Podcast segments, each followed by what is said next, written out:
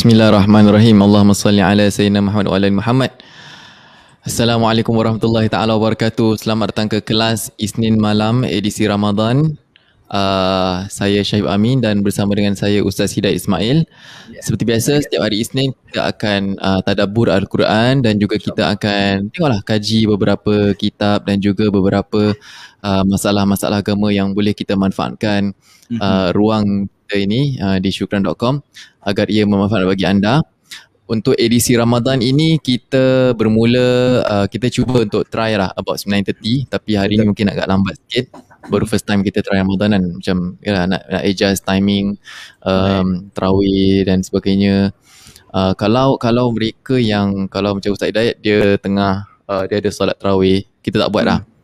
Tapi Alhamdulillah buat masa ni um, Allah Isnin. okey lah Senin. Senin insyaAllah lah. yang kami okey ya. Ha. Mm-mm. Tahun Okey, ni hari ni kita kurang sikit. Tahun ni Eh. tahun ni actually macam kurang sikit imam. Hmm. Uh, nampak pun macam sebahagian masjid-masjid ni diorang ada macam gunakan MRO diorang. Masjid-masjid yang ada 2 3 MRO. Uh, Ya. So macam ada pakai MRO sendiri lah macam itulah. Covid kan. Uh, agaknya lah. Aku agak je. Ya. Padahal senang dekat engkau orang tak panggil engkau sudah dah apa masalah. Tapi, Tapi aku macam persoalannya actually uh, macam sedap ah. Tak macam agak macam okey lah. relax kan. Macam relax relax lah, relax. Pasal kadang-kadang kan Hmm. ada masak kan. Jadi macam seminggu Ya. dua kali. Uh, Hmm. Bila dua kali tu masak dia punya dia macam stretch juga ah, tarik juga lah macam terasa macam hari yang tak masak tu pun rasa ya lemak. Uh, Hari apa masak tu? Hari hari Jumaat confirm. Jumaat kan. Jumaat dengan minggu. Ha. Okey Ah, lepas so tu Jumaat dengan minggu. Uh, Weekday? Weekdays tak ada lah. Weekday tak ada. Weekday tu tak masak. Mm-mm. Oh okey okey. Ah, weekdays tak masak. Okey. Tapi kan dia Ah, preparation dia. Malam ni kita nak kita nak kaji uh, surah uh, Al-Masad yang terakhir ayat terakhir. Sekejap Betul. kita habiskan surah Tabat Siada sampai habis. Mm-mm. Selepas tu kita nak tengok uh, adab-adab Al-Quran, bila waktu yang paling baik untuk kita baca Al-Quran dan juga um, bila orang yang khatam Al-Quran tu apa nak kena buat dan Hmm. uh, itu yang kita akan cover um, second half ataupun yalah quarter of the half uh, kita kita akan cover benda tu lah. So kita harapkan minta tolong anda jasa baik anda untuk siapa yang ada sekarang ni jangan lupa untuk share uh, live kita ini uh, semoga ianya bermanfaat bagi anda dan juga kawan-kawan anda sekeluarga insya-Allah. InsyaAllah. Ya. Alhamdulillah. Boleh mula Boleh. Boleh boleh. InsyaAllah. Bismillah. Alhamdulillah. Wassalatu wassalamu ala rasulillah wa ala alihi wa sahbihi wa man tabi'ahu wa wala. InsyaAllah hari ni kita nak khatamkan bukan Al-Quran. kita, kita hari ni kita dah masuk malam ke-8 daripada bulan Hmm. Ramadan. Ada masuk malam ke-8. Oh cantik. Uh, ya, kitabnya. oh, oh ya yeah, uh, eh. Itulah. Kitab baru ya. Baru Ya. beli ya. Uh, baru bukan baru beli, baru setakat baru tampal je sebagai backdrop. Kita cuba tengok apa dia kat belakang tu. Fathul Bari ada, Okay, Tafsir Fathul Tabari tafsir ada- Tabari, ada tafsir, uh, tafsir apa tu sebelah tu yang yang uh, kiri sekali. tafsir Ibn Kathir. Tafsir Ha, Ibn Ibn Kathir. Oh, okey. Ha, Tafsir ha. Al-Kathir bukan ah? Ibn Ah, kat mana? Ibn dia. Kabir. Ha, ha. Tafsir Al-Kabir. Ha, Ha. Imam Fakhr Razi. Uh, Hmm. Aunul Ma'bud. Uh, Hmm. ada Muhammad Mutawalli Syarawi punya tafsir. Ah, Uh, oh ada Macam ada kita tafsir, eh? oh Macam secara tak sengaja kita kita tafsir je lah sebenarnya kat belakang ni kebanyakan. secara ada tak sengaja. atas tafsir ada. tengah-tengah hadis dengan tafsir uh, hadis dengan tafsir sikit Betul. ya uh, tapi ni kira kira ni kira tak turah lah kita kita yang yang yang yang Yes. diperlukan lah Betul. Hmm. Kita tak lama okay, lah, eh. bismillah sorry ya Oh, nyampuk no, sikit no problem. Tak ada, tak ada masalah. Okey, baiklah. Alhamdulillah. Terima kasihlah pertama sekali. Terima kasih kepada semua yang nonton. Uh, pukul 9.48 ni kita start. Uh, macam mana sekalipun tetap cakap-cakap tak ngantuk eh. Cakap kalau start awal macam tak lemau eh. Tapi ini kira le- okey sikit daripada yang 10.30 punya start lah. 10.30 tu lemau habis. So Ya. jadi mi- minggu lepas uh, apa yang terakhir lah, kita ada masuk uh, ayat yang keempat tau wa mra'atuhu hammalatal hatab. Saya masuk sikit je ayat keempat supaya boleh kita boleh synchronizkan ke ayat kelima ni. Ayat keempat ni dia kalau kita lihat surah Al-Masad ni kita bagi dua tau. Actually separuh pertama ayat 1 sampai 3 bercakap tentang Abu Lahab. So the, the figure of Abu Lahab tu sendiri.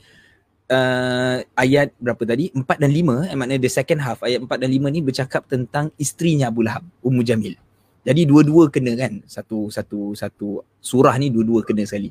Bila minggu lepas apa yang kita mention kita sebut tentang wamra'atuhu hammalatal hatab dan istrinya itu adalah uh, dia akan mengangkat uh, kayu-kayu bakar, kayu-kayu kering untuk dibakar lah. So tiga dia tiga perkataan tu Syekh, tiga perkataan yang simple wamra'atuhu kalau ikut perkataan ada wa satu lah. Lepas tu imra'atuhu nombor dua, hammalata satu, uh, yang ketiga dan al-hatab empat lah. Okay. Tapi kita jadikan tiga. Wa mra'atuhu hammalatal hatab. Tiga, tiga perkataan tetapi dia punya makna dia besar tau. Sebab minggu lepas kita sebut tentang wa mra'atuhu ni. Isterinya kan imra'ah ni. Sebab itu Al-Quran ni kan kita tak boleh faham Al-Quran dengan hanya translation.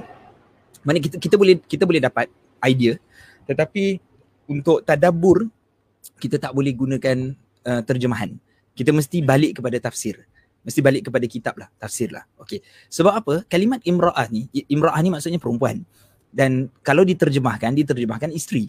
Okay. So pada kalimat isteri tu tak ada tak ada apa-apa, eh, tak nampak tak nampak apa-apa kesan lah.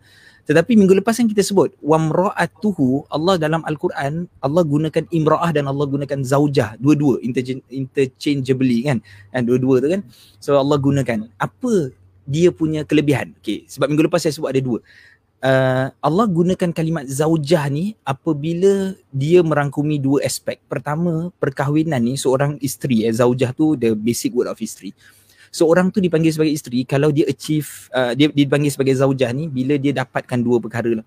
Dalam perkahwinan, dia ada dua benda. Satu adalah untuk menjadikan apa kita kata eh, macam untuk meninggikan uh, kehidupan meninggikan uh, kebaikan dalam kehidupan dalam masyarakat that that's the purpose of seorang itu dia berumah tangga kedua apabila wanita tersebut mengandung dan dapat melahirkan anak so bila complete dua perkara ni maka disebut sebagai zaujah kalau tak complete satu kurang maka disebut sebagai imra'ah okay, dalam term bahasa Arab ataupun dalam dalam dalam cara yang digunakan dalam bahasa Arab uh, dalam bahasa Al-Quran maksud saya.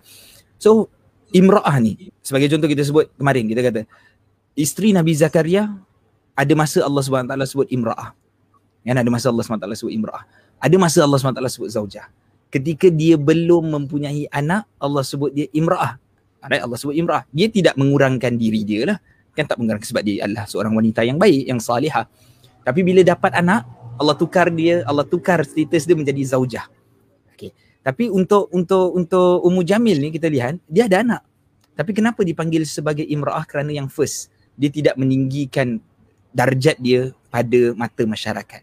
Dia dilihat sebagai seorang wanita yang yang hina, yang merosakkan ataupun yang yang mengganggu Nabi Muhammad, mengganggu Islam, merosakkan agama Islam. Ini dia sebab itu kita panggil sebagai wamra'ah. Hammalatal dalam bahasa Arab hamal hamal ini cara tulisan hamal itu dipanggil sebagai satu sirah mubalaghah eh, sebagai satu bentuk yang bersangatan maksudnya dia akan terus menerus melaksanakan tugas tersebut sebagai pembawa sebagai pengangkat sebagai pengangkut diangkut apa dia? Angkut al-hatab. Al-hatab ni apa kemarin kita sebut? Hatab tu maksudnya kayu. Kayu kayu kayu bakar. Macam orang nak bakar panaskan rumah ke. Orang nak apa ni nak nak nak nak buat nak siapkan makanan ke. Dulu dia pakai kayu, kayu api bakar ni. Dan kalau kita lihat, kayu ni digunakan atau diangkat oleh jenisnya pada waktu tersebut hamba-hamba lah. Sedangkan Ummu Jamil bukan daripada jenis hamba. Dia daripada jenis uh, wanita yang bangsawan lah kita sebut. Jadi penghinaan kepada uh, apa ni Ummu Jamil ni. Ha, itulah ayat keempat kalau kita boleh recap balik sedikit lah. Ha, so kita kalau kita baca ayat ni kalau kita membaca ayat ni secara tartil, secara secara baik ataupun maksud saya itu secara perlahan baik, maka kita akan saya akan bacakan lah, saya akan bacakan. Alhamdulillah minasyaitanirrajim. Wa mra'atuhu hammalatal hatab. Ha, okay, apa apa poin yang kita boleh ambil di sini? Antaranya yang pertama uh, apa kita panggil matsilah saghirah pada kalimat wa mra'atuhu hu-nya, ha-nya tu. Ha, pada wa mra'atuhu kita nampak ada waw kecil kalau dalam al-Quran kan hak ini kalau dari sudut bahasa Arab namanya hak ini dipanggil sebagai hak dhamir. Hak merujuk kepada kata kata ganti diri ya. Ha, jadi kalau selepas ha tersebut tidak ada uh, apa ni huruf-huruf uh, mad maka dibaca dengan dua harakat seperti ini dipanggil mad silah saghirah. Wa mraatuhu dua harakat. kan wamraatuhu hammalatal hatab. Kedua poin yang kedua saya nak highlight di sini adalah pada huruf mim hamma hamma tu. Itu itu kita sebutkan ada ada syiddah pada tasydid pada pada huruf mim tadi. Maka kita kena uh, dengungkan lah kan sebutannya kan. So hamma jangan kita jangan baca sekali lalu saja. Hamalatal hamalatal tak. Dia hamalatal hatab. Ha, dan yang terakhir adalah hatabnya tu iaitu huruf ba yang kita baca dengan qalqalah ha okey so itu kurang lebih uh, kita punya bacaan lah esok tartil okey ya yeah. uh, yeah. hamalatal hatab Mm-mm. Yang mim dia tu hamma macam mana nak tahu dengung tu kira apa yang kalau kalau ah. kita tutup kita tutup hidung kita Ya, Lepas tu kita baca ham, tapi tak boleh ha. tak boleh keluar ham. Hamma, ha. hamma, hamma. Ha. Macam mana tak ham? boleh ke, dah, tak boleh keluar tu maknanya kita dah sebut dengung dengan betul. Sebab oh, sebutan okay. dia keluar daripada kawasan ini namanya Haishum kita panggil ni. Haishum, Haishum ni adalah kawasan hidung ni lah. Ha, bunyi okay. dengung tu di situ. Ha, bila kita tutup hidung kita betul, ha. tutup hidung ha. kalau tak boleh keluar maknanya betul. Ham, hamma, ham, kalau hamma maknanya dia akan dia akan vibrate dekat sini lah. Betul. Hidung The eh? sounds tu exits from hidung ni. Ham. Ham. Okay. Tak boleh sebut kan? Ham. Uh, ham. Apa, apa, apa. Kalau dia kalau, kalau, kalau di situ, maknanya tak salah lah. Tak, ah, maknanya salah lah. Ham. Ham. Ham. Itu hmm. maknanya kita, aku bunyikan di mulut tau. Ham. Uh. Ham. Ham. Ham. Ah, kan? Ham. Kita bunyikan daripada tekak kita keluar. Ham. Dia ham mm, dekat atas ni. Ha, okay. Itu itu teknik dia lah macam nak tahu betul lah kalau starting lah. Hmm. Tapi janganlah setiap kali tengah semayang kan. Wa mura'atu test dulu um, tak payahlah. Apa salahnya kalau belajar? Nah, kalau, kalau belajar, belajar okay. kan, kalau masa dia belajar, masa dia belajar ni ha. untuk kali pertama, kali kedua nak tahu macam mana dia sebut dengung ni, uh, di, dia dapat tempatnya di situ okey dan dia dah biasanya bila kita sebut dengung ni kita tahu daripada sinilah. Maknanya it's very hmm. rare Uh, dan kita dengar je kita dah boleh tahu kan. Bila orang tu kata wamraatuhu hawalatal haw dia bunyikan dekat mulut dia je. Dekat-dekat dia haw. Hmm. uh, tak bunyi dengung. Ha bunyi dengung. Tapi jangan jangan dalam Quran kan kita bacakan dia kan tak boleh macam ter, melampau sangat. Kan? Macam maksudnya dia sengaukan sangat atau dia lebihkan sangat kadang-kadang uh, sebab dia kadarnya hmm. dua harkat. Uh, kadang-kadang hmm. sebab dal, uh, ada orang kadang-kadang dia tanya eh macam mana kita nak baca dengan berlagu? Kan ada orang dia kata gitu eh macam mana nak baca dengan dengan berlagu ni. Nanti aku masuk satu cerita lalu pada kejap uh, pasal Quran ni. So macam mana nak baca hmm. dengan berlagu ni. Jadi lagu ni sebenarnya okey di dalam kita dengar mana-mana pun qari eh qari eh qari pembaca al-Quran siapa ada kita ada imam seperti Sudais yang, yang yang paling yang biasa kita dengar lah Sudais lepas tu Shuraim kan lepas tu kita dengar daripada Kuwait uh, Mishari Rashid Uh, kemudian banyaklah nama-nama yang lain Mahir, Mu'aykili dan semua. Semua lagu-lagu yang mereka lantunkan, mereka baca ni dia lagu daripada kalau kita kalau kita di sini siapa-siapa yang kenal ataupun biasa baca Taranum Quran kan dia gunakan lagu-lagu itu tau. Ha, dia guna lagu oh. tu. Contohlah, okay, lagu Quran ni ada ada berapa? Ada tujuh. Kau pernah baca? Kau pernah belajar Taranum tak sebelum ni? Ada sikit lah. Ada, ada, ada juga. Sikit, ada juga. Ada juga. Sikit lah. So dia ha. ada dia ada dia ada tujuh lagu lah. Ya. Bayati, uh, Sabah, martabat, martabat. Martabat. Ah, martabat. Dia bukan lagu kan. Dia martabat suara kan. Sabah. Uh, no, first kali, first, no, kan? first kali, first kali martabat uh, kita punya tingkatan suara lah. Martabat suara. Ah, tingkatan suara. Uh-huh. Pada qarar, Uh, hmm. qarar yang first qarar tu paling base lah paling bawah a'udzubillahi minasyaitonirrajim atau tu nawa bismillahirrahmanirrahim atas sikit lepas tu jawab kan alhamdulillah lepas tu jawab jawab kan alhamdulillah ah dia lagi tinggi lah macam gitulah Okay, hmm. so empat lah tu eh, dia punya tingkatan. Kemudian lagu, ah lagu dia tu. Hmm. Lagu tu basic dia ada tujuh lah. Bayati, Sabah, Hijaz, hmm. Ros, uh, Sika, Jiharka. Okay, nanti hmm. adalah kat tengah-tengah ada yang masuk sebutkan ada yang dipanggil sebagai ajam, ada yang hmm. disambut sambut sebagai dipanggil sebagai kurdi, macam-macam variation lah, variation lah eh daripada lagu tersebut. Hmm. So imam-imam ni mereka membaca sebenarnya daripada lagu ini. Kalau mungkin anda yang uh, mahir tentang taranum Al-Quran beli ni, kita boleh clear eh, kita boleh macam dengar macam like Sudais, dia ada bacaan dia yang very apa orang kata tu, very distinctive yang yang melekat. Kita dengar je ni selain daripada suara dia, cara baca dia. Kan? Alhamdulillahi okay. Rabbil Alamin. Ha, dia macam gitu kan. Yes. So itu dipanggil lagu Rost. Okey. Ah, kemudian ada Suara biasa lah. Suara ah, apa lagu dia, kira dia panggil. dia punya jenis dalam- nama lagu dia. Ah, Nama lagu dia, nama lagu Ros. dia. Ah, Ros. Jadi kadang-kadang orang tanya kita orang tanya uh, macam ada ada aku pernah jumpa tau orang tanya orang tanya budak lah budak macam maksud dia Hmm. Bilal kemudian kadang-kadang jadi imam macam Ustaz macam mana nak baca lagu Quran then then Hmm. aku kata pada dia lah okay sebenarnya you don't focus on lagu first kita kena fokus pada tajwid dulu kerana Hmm. kalau kita membaca tajwid itu betul maka dia automatically boleh keluarkan melodi yang baik daripada situ okay melodi Hmm. yang baik uh, kalau kita ambil contoh uh, kita ikutkan lagu kadang-kadang tajwid kita salah contoh kita baca Okey. misalnya budak-budak budak-budak ni dia ada jenis budak-budak Melayu lah budak-budak Hmm. Asian ni dia ada jenis bacaan dia yang sama je semua orang akan baca gitu kan kau anak-anak kau Hmm. baca lagu sama tak macam Hmm. uh, macam eh macam Qul a'udzu birabbin nas malikin nas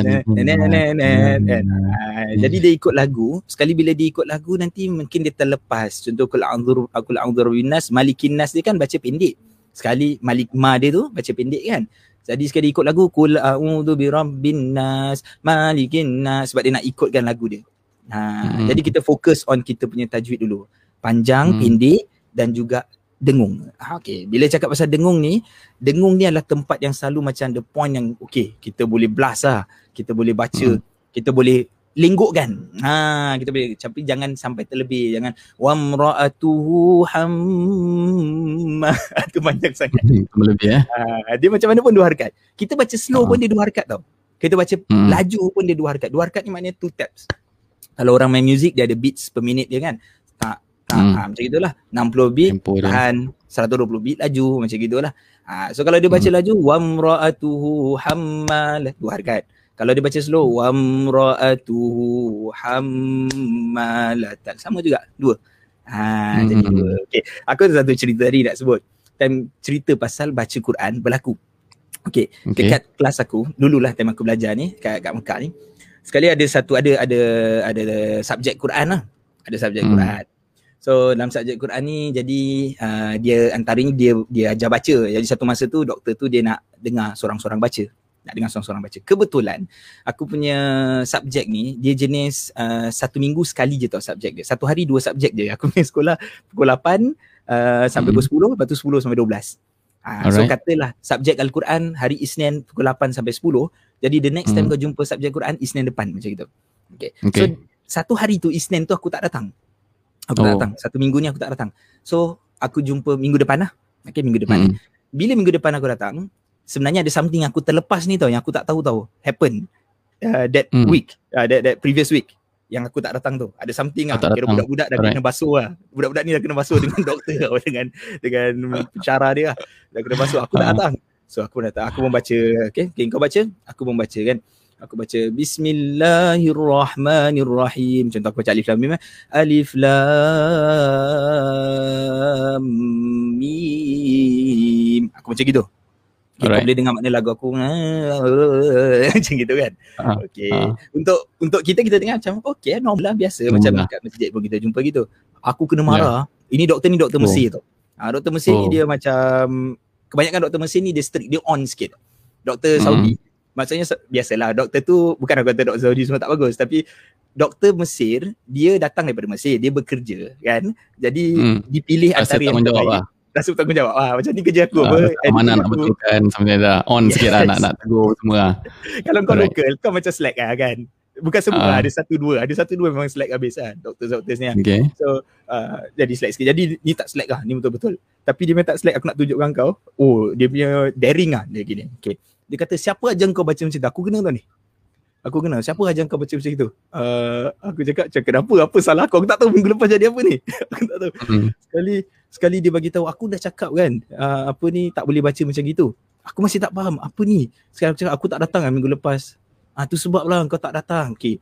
Mana boleh baca bergetar macam tu. Memang kalau bila lepas tu aku kaji balik aku tengok tak silap Ibnu Ibn, Ibn Qayyim Al-Jauziyah dia ada mention tentang dia panggil bid'ah pembaca Al-Quran tau. Okey. Oh. Salah satunya ah, itu menarik. Next time mungkin kita boleh cover part situ lah. Pasal itu interesting Hmm. aku nak sentuh. Uh, salah satu lah, salah satu dia kata okay, ada berapa aku sebut. Satunya tak boleh merengek ketika membaca Al-Quran. Ni baca Merengek, tau, eh? Ah, ni ni ini baca tau. Contoh merengek baca Quran macam gini. Kita ni dalam taranum lah biasa kita dengar kadang-kadang sebahagian orang baca. Hmm. Nanti contohnya macam wamra'atuhu eh macam dia baca wamra'atuhu um, ah, dia macam gitu um, Oh, eh. ah, Tu banyak orang kita baca gitu eh. uh, banyak orang Melayu, banyak macam- Wallahu alam maknanya taranum is Hmm. okay tak ada masalah okay Ah. baca taranum Tapi lagu tu Cuma bukan itu- lagu yang bersanad lah. Tak tu lagunya betul lagu betul. Cuma ketika kita melagukan tu ketika kita lagukan tadi tu kita put extra something here and there uh, supaya bunyi tu lagi mendayu. Macam Hmm. violin kan uh, kalau kau main gitar uh, kau kasih bunyi dia uh, macam gitulah. So satu lagi Hmm. dia kata uh, uh, apa bahasa Arabnya lupa tapi itulah getar. Uh, macam uh, tikrar ke macam gitulah dia bergetar. Getar ni maksudnya macam kita baca uh, alhamdulillah alamin ya alhamdulillahi rabbil alamin. Dia tak kasih. Dia tak kasih. Oh, Jadi dia kata, kasi. mana Ya, boleh macam ni, ah. Yes. apa kau cakap? Kalau sekali kau ulang. Sudais. Sudais macam gitu. Kan? Banyak juga Kau orang macam tahu tak gitu. dekat kelas tu, dekat kelas tu exactly that's the same word yang The budak-budak same cakap. reaction eh. The same reaction tapi sudah pasal, pasal kita kat Mekah apa so kat Mekah Yalah, betul lah. macam imam banyaklah imam banyak orang ada favourite ada orang dia tak ni lah, aku aku, lah. on, aku honestly pun tak favourite lah bacaan Sudais tu lah Maksudnya kalau kau Hmm. okay. Tak macam ni Preferences kita je lah kan Macam kalau kita semayang Okay. uh, Terawih misalnya uh, Di Ah. belakang Sudais ni Dia jadi imam Dia macam uh, Penat sikit Dia high pitch lah So Hmm. macam intense lah gitu. Aku suka yang Hmm. syurai, yang relax sikit. Okay, tak apa. Jadi budak-budak cakap exactly macam mana kau sebut. Dia cakap tu, habis sudah Hmm. baca macam gitu? Okay, kau, kau Hmm. agak jawapan dia. Sudah ni Kau salah agak, kan? Tak tahu lah. Tak tahu, tak tahu. Tak boleh agak. Tak boleh agak. Dia jawab gini. Dia cakap, siapa suruh kau ikut sudah baca? Dia baca salah. Ish. Aduh. Itu dah pening sih. Seriously. Tapi bila aku fikir balik eh, maksudnya dia kadang-kadang kita nampak tak imam-imam dulu pun imam ni maksudnya uh, ulama-ulama kita kadang-kadang kritik kan dalam tulisan-tulisan dia Hmm. kritik tapi kritik memang word tu macam harsh tau tapi dia Mm-mm. kritik tu maknanya ilmiah lah maksudnya ilmiah tu Mm-mm. dari sudut dia melihat ini salah dia kata salah tapi dia tak rendahkan orang maksud dia kata no bacaan tu tak betul sebab pada pendapat dia bacaan kena straight jadi aku pun okay tunjukkan lah macam mana tu straight straight ni rupanya gini. Alhamdulillahi Rabbil Alamin.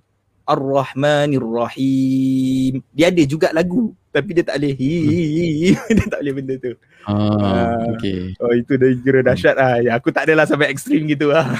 So itu itu kira dalam bab warak ke? Dalam bab macam makro ke? Macam mana tu kira? Dia dia, dia kira dia Ah. punya cara cakap tu kira macam salah dia tu dia cakap salah macam salah. Kalau kau buat vibrate macam itu kau buat ada lenggok yang over kan? Over, uh, itu kira dalam bab kau dosa ke tak? Tak lah. Uh, aku Tak tak, tanya sampai kan? begitu. Aku tak tanya sampai begitu. Ah. Tetapi maksudnya memang dia very strict on that lah. Maknanya pada dia memang uh, vibrato tu tak dia sebutkan bacaannya tak ada vibrato gitu. Uh, maksudnya vibrato tu apa uh, vibrato tu yang Vibrato. yang itu lah. Kalau saya sebut betul lah. So saya dulu saya sebut vibrato, lepas tu orang tegur vibrato sebenarnya. Wallahu alam. Dia bacaan tu Hmm. macam tu uh, itulah uh, apa alamin Bismillahirrahmanirrahim gitu Rahim. Ada sebab dia kata engkau akan okey apa apa reason dia? Dia sebut di situ apa reason Hmm. dia sebab engkau akan tertukar dia punya uh, sifat kepada huruf tersebut dia ada naik turun tau. I, i, i kau macam akan tekan benda tu. Sedangkan dia Oh. i kan? Contohnya alamin. Dia gitu min. Dia bukan mi. Ha, so ditakuti dia jadi sampai macam gitu. Ha, bila Hmm. terlampau ekstrim. Ha, itu pandangan dia. Pandangan dia pun ada basis lah. Bukan maksud pandangan dia tu suka-suka. Dan dia ni Hmm. macam legit as in dia bukan orang Yeah. tepi jalan macam gitu tidak ha, dia Ya, ya. guru Quran so jadi kita Eh. nak nak faham kat sini maknanya itu dari sudut Quran kita nampak ya lama dia boleh macam gitu ekstrim sebenarnya mana-mana jurusan ilmu pun kita ambil fikir kita ambil Hmm. apa memang ada that kind of thing yang kita dia nampak ada dia punya ekstrim lah syadid dia Ah, syadid dia tapi syadid ni syadid yang okey tau in the sense Syadid- syadid, syadid, syadid syadid dia ilmiah. syadid yang syadid yang ilmiah yang, yang legit Ha. Ha, bukan yang Syadid dia jenis uh, yang ultimate sebut lah kira baru apa tujuh kali pergi Usrah dan pandai tepis fatwa dia bukan yang gitu lah. Ah, ni yang betul ya. Tapi interesting aku kena gitu aku terus macam memang memang muka merah padam. Nasib baik sat, member satu kelas backing ah. Habis sudah baca kau tidak aku kena seorang kau. dia Oh, oh, dia, okay. dia marah kau macam budak kecil. Oh, ya aku tak bedek kau. Dia Malunya. kau macam, oh, oh.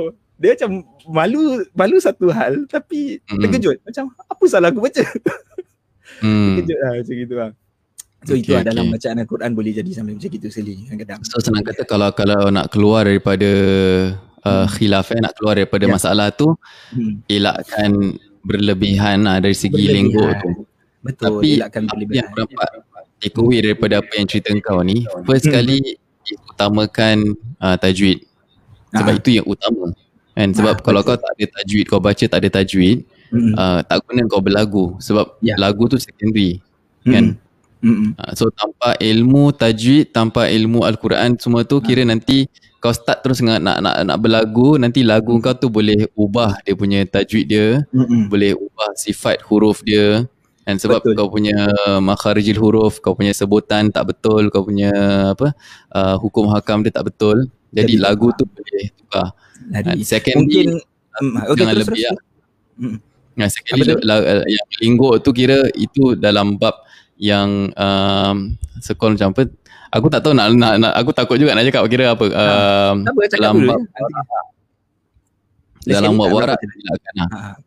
Oh, okay. Dia maksudnya um, Yalah, uh, kalau aku bayangkan, aku begini, maksudnya aku bayangkan kelas tu, dia nak didik kita get the right thing first lah. Ah, dia macam gitu. Jadi bila dia kata jangan ikut sudas, aku tak aku tak melihat bahawa yang dia nak masukkan sudas tu baca tak betul lah. Dia just okay, you don't follow that first. Pasal ni, Hmm. kelas ni dia macam mana tau, campur-campur tau. Aku punya kelas Hmm. ni ada budak yang jenis masih memang baca uh, dia walaupun nama universiti tapi kau tahu kat Mekah ni kan kadang-kadang dia boleh just pick up orang tu from zero knowledge tau. Ada orang yeah. ada orang baru masuk Islam pun belum tahu alif bata pun boleh masuk universiti tu. Kelakar Ya. tu masuk universiti tau kan. Uh, jadi itulah Ah, jadi dekat situ tu yang dia macam aku rasa dia nak tekankan basic, get your basic, get your foundation Basic, right. eh? lah. Ah, Ah, okay, macam okay. gitu. Ini ni men- menarik juga tau ni. Ini pun macam pernah disentuh tapi ni oleh ustaz lain lah tapi nak tunjukkan. Memang dalam ketika kita membaca al-Quran ada larangan untuk kita macam menggerak-gerakkan badan tau. Sebab dia macam mengikut kepada ha, kalau kita lihat orang Yahudi pernah lihat tak dekat Wailing Wall dia tu. So dia Ah. ada gitu kan. Jadi Okay. kita Ah. ketika kita membaca al-Quran ni di uh, ada uh, ikrah lah uh, makruh lah untuk kita menggerak-gerakkan tubuh badan kita ni tadi. Tapi kita kena Ya. faham waktu tu kita tak ingat doktor tu siapa tapi ada dia sentuh tentang ni tapi dia kata kita kena faham sebab ada sebahagian orang dia punya tabi'i dan memang macam gitu. Dan dia bagi contoh, contohnya orang yang datang daripada India, daripada subcontinent of uh, India ni dan daripada South Asia ni dia orang bila baca Quran macam gini style dia. Memang dia akan macam macam dia, dia baca laju tau. Dia baca kan alhamdulillahirabbil alamin arrahmanirrahim. Dia baca gitu. Sebab kebanyakan orang tu dia macam pergi hafal Quran. So tempat dia menghafal Quran tu memang semua dekat dekat, dekat YouTube aku pernah tengok sekali macam macam sarang tebuan namanya. Oh semua macam oh, semua tengah menderas tengah baca baca baca. Uh, semua tengah gitu. So technically macam okay, okay tak ada masalah lah. Cuma pernah disentuh lah tentang perkara tersebut. Mm. Ha, teringat pula. Aku aku uh, Hmm. aku tengah aku tengah nak double check dengan Ustaz Mehda. Mm-mm. Uh, sebab aku jumpa satu artikel dia tulis uh, bid'ah dalam Hmm. membaca al-Quran. Larang uh, bid'ah dalam membaca al-Quran. Okay, so aku tengah cari yang bab yang kau cakap tu lah. Kira yang yang yang Ah. linggok tu lah. Linggok tu tak jumpa tapi benda lain banyak. Benda lain Ah. banyak. So, aku tadi aku message dia lah. Aku message dia just kalau Ah. nak kalau dia nak masuk kan bagus juga kan. Dapat Ah, knowledge tapi aku betul. rasa Dia tak Imam silap tu lah I, I, I, Ibn Imam uh, Ibn Qayyim Al-Jauziyah kalau tak silap lah dia sebut tu. Dia Hmm. macam ada lima ke berapa benda uh, yang aku pernah Okay. terbaca lah tu. Hmm. So so dia just cakap that, uh, dalam Ah, artikel kalau yang kau baca nanti apa? aku tak nak share artikel tu lah takut nanti salah faham lah. tapi tapi Hmm. uh, ada bid'ah dalam Quran. Uh, bid'ah dalam Al-Quran tu kira pertama dia melanggar harakat. Yes. Itu paling first lah. Macam apa-apa buat pun nak lagu ke nak apa tapi kalau dia langgar harakat itu dah kira dah tak boleh lah. Ya. So betul lah ini berbalik kepada tajwid lah. Mm-mm, betul. Betul. Berbalik kepada tajwid. Asalkan tidak melanggar harakat. Vibrator dalam Quran okey tapi jangan langgar harakat. Dia cakap gitu lah. Hmm, Maknanya kalau kena linggo tapi tak langgar harakat. Uh, Tak eh? Oh, alam. Okay. So, kita sambung ayat. Boleh. Okay. So jadi kita masuk yang terakhir betul lah. Uh, hmm. apa ayat kelima fi jidha hablum mim masad so eh? Fi jidha hablum mim masad. Uh, hablum hab hab tu ada dia punya uh, apa tu panggil tu? Qalqalah tu satu. Qalqalah. Ba tu. Uh, kemudian lum. Uh, lum kan? Lum tu berjumpa dengan mim. Kan sekali lagi kita dengungkan kita idghamkan kita masukkan. Dan juga mim masad ya, nun bertemu dengan mim sekali lagi kita dengungkan dan juga kita idghamkan okey. So fi jidha hablum mim masad. Ini maksudnya apa nak menutup kisah tentang Ummu Jamil. Dia disebut sebagai pembawa kayu bakar pembawa kayu api neraka ni. Allah terus end uh, ayat tersebut. Allah kata di lehernya nanti di neraka tu maksudnya sambil dia nak bawa kayu ni di lehernya itu ada hablun. Hablun ni apa? Hablun tu macam kita baca kan hablum minallah hablum minan nas kan. Uh, tali kan? Kita kena kuatkan tali kita antara hubungan lah maksudnya. Hubungan kan kalau ayat tu tali kita dengan Allah tali kita dengan manusia. So hablun ni tali. Ha, so dia ada ikatan ada tali fiji di hadi ini apa leher ni leher dia ni neck ah so fiji dia hablun ada tali mim masad. Uh, daripada awal kita baca surah ni nama dia masad dekat sini kita jumpa masad. Masad ni maksudnya apa? Masad ni maksudnya sabut Uh, tapi dia yalah sabut je lah as long dia daripada daripada tumbuhan. Uh, kalau mengikut tafsir sebagai menyebutkan dia tak ada kita kalau kita biasa sabut sabut kelapa. Uh, tapi kat sana dia bukan sabut kelapa lah dia gunakan daripada pokok kurma tadi. Maka di di apa tu dicabut-cabut-cabut akhirnya jadikan semacam tali jadi tali. Jadi diikat diikat di lehernya. Ini kan satu penghinaan yang sangat besar yang diikat haiwan kan yang diikat. Contoh kita kata anjing misalnya kan. Jadi manusia tak diikat begitu. Kalau dulu uh, leash ya kita panggil benda tu leash. Uh, kan untuk budak-budak kan uh, dia ada leash lah tapi janganlah pergi ikat kat leher pula. Tak senonoh kan ikatnya kan kat tangan. Kadang-kadang dijadikan macam bag macam haversack kan dia pakai takut hilang kan eh pakai leash. Biasa orang pergi umrah orang pakai lah benda tu kan. Uh, so inilah tali ni tali ni dilihat dia, dia diikat di leher Ummu Jamil menunjukkan ke apa ni penghinaan yang sangat besar kepada Ummu Jamil ni. Ha, jadi kita dah sampai kepada penghujung ni very straightforward ayatnya simple Allah nak tunjukkan penghinaan kepada Ummu Jamil. Kalau kita sebenarnya dah habislah ayat ni sampai begitu. Cuma saya nak menutup uh, surah ini kita nak tutup surah Al-Masad ni kita kalau lihat surah Al-Masad ni macam tadi awal saya dah sebutkan kita bahagi kepada dua pembahagian kan. Ayat pertama, ayat kedua, ayat ketiga menceritakan tentang siapa? Tentang Abu Lahab. Lahab. Okey. Kemudian masuk ayat keempat, masuk ayat kelima menceritakan satu lagi uh, orang yang baru, individu yang baru. Penghinaan isteri. Isterinya. Ha, isterinya, Ummu Jamil. Ha, kenapa? Dia dikombainkan di sini kerana mereka berdua ni dilihat manusia yang paling teruk antara hmm. manusia yang paling teruk. Dan manusia ni kalau kita lihat, dia boleh kita bahagikan manusia ni kepada empat bahagian tu ataupun empat kategori manusia. Okay, empat kategori orang manusia dalam dalam dalam sepanjang sirah atau sepanjang kita melihat ayat-ayat Al-Quran ni kita lihat empat uh, orang yang apa ni bukan muslim lah istilahnya yang bukan muslim ni. Ada empat. Walaupun nama semua bukan muslim tapi ada empat. Okay, nombor satu ni ada orang yang bukan Islam tetapi dia baik. Banyak je jiran kita bukan muslim baik kan ha, hmm. kalau contoh dalam sejarah siapa ada contohnya uh, Mut'im ibn Adi ha, dia ni menolong Rasul lah dia mempertahankan Rasul ketika Rasul nak masuk Mekah daripada uh, Taif kan kita Nabi pergi Taif bersama dengan uh, uh, Sayyidina Zaid bin Harithah uh, balik daripada Taif tu Uh, min, Nabi minta pertolongan daripada muti, uh, dia panggil dia panggil uh, apa ya uh, word dia? Uh, Allah SWT suaka. Suaka tu bahasa Melayu. Kau pernah dengar tak? Dia oh, minta aku dengar wallahi. Uh, cuba aku google sikit. Ah uh, kau google sikit. uh, S U A K A. Aku nak tahu dalam bahasa Inggeris Inggeris apa tapi in short maknanya protection lah. spelling ni bahasa Zimbabwe yes. je. Oi janganlah bahasa Melayu lah. Suaka ah uh, uh. so eh, dia macam protection ah uh, dia protection ya. Uh. ada ada ada oh. macam mana kau cari ni Tengok aku cari. SU. Ha, tengok. K-A. Maksud suaka. Tengok suaka maksudnya tempat berlindung ataupun menumpang hidup. Ha, secara politik. Maknanya dapat political apa tu kalau bahasa Inggeris? Suaka politik. Ha, ni, ni oh, okay. Asylum. Ah, asylum. Bukan, eh? Yes. Yes. Oh yes, mendapat asylum. macam perlindungan lah. Yes, perlindungan lah. Betul, betul. Ah, dia chat. Ah, Menarik. ah, protection, asylum lah Ah. kalau bahasa bahasa Inggerisnya kan. Ah, aku saja Ah. nak kasi kau kerja lah. Tak adalah. tak nak kau-. Kau punya bahasa Melayu kau tahap uh, A eh juga eh. Ah, bahasa Melayu aku tak adalah. So word tu yang aku jumpa masa baca buku sirah. Ah, kan? Oh. Suaka. Suaka. Berlindung atau menumpang hidup kira Asal? macam political asylum lah. Ah, ah, political asylum betul. Ah, bersuaka Yes. berlindung.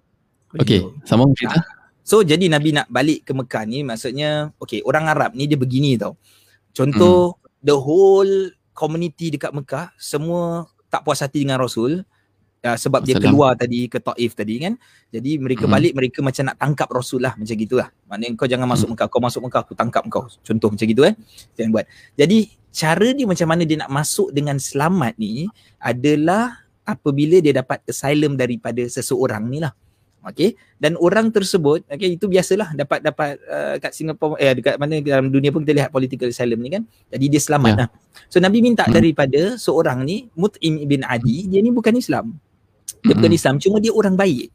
Ha, dia bukan Islam, dia bukan Muslim, tapi dia orang yang baik. So Nabi minta dia dan dan kenapa dia terima eh? sebab berikan asylum ni berikan perlindungan ni satu syaraf satu kemuliaan ha, Hmm. jadi dia datang dia kata dia ni bawa aku eh ha, Muhammad ni bawa aku jangan ada sesiapa yang ganggu ha, dia dapat Hmm. that kemuliaan tu dia rasa dia mulia Alright. dan orang pula orang Mekah pula tak berani buat sebab bila mereka attack orang yang dah berikan perlindungan ni itu satu macam benda yang paling tak senonoh untuk dibuat lah seolah-olah macam Mhm. gitu jadi akhirnya selamat Nabi selamat Hmm. Contoh kedua siapa? Contoh kedua Pak Cik Rasul uh, Abu Talib. Ya betul lah Abu Hmm. Talib.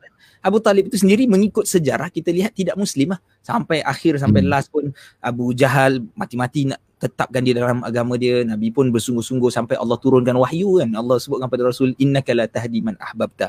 Sesungguhnya engkau Rasul ni bersemangat nak jadi ketika Abu Abu Abu Talib uh, nak dekat meninggal dunia kan di nazak lah macam gitu. Ketika itu Nabi sungguh-sungguh masuklah Islam, masuklah Islam macam itu.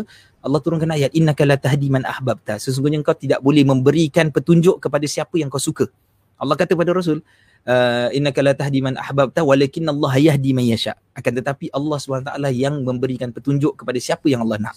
Ha, so gitulah. Jadi ini ini yang pertama. Jenis bukan muslim, manusia ni Ya. orang yang bukan mus- muslim ni ada empat sebenarnya. Jenis yang macam Hmm. Mut'im ibn Adi, jenis macam Abu Talib, bukan muslim tapi baik.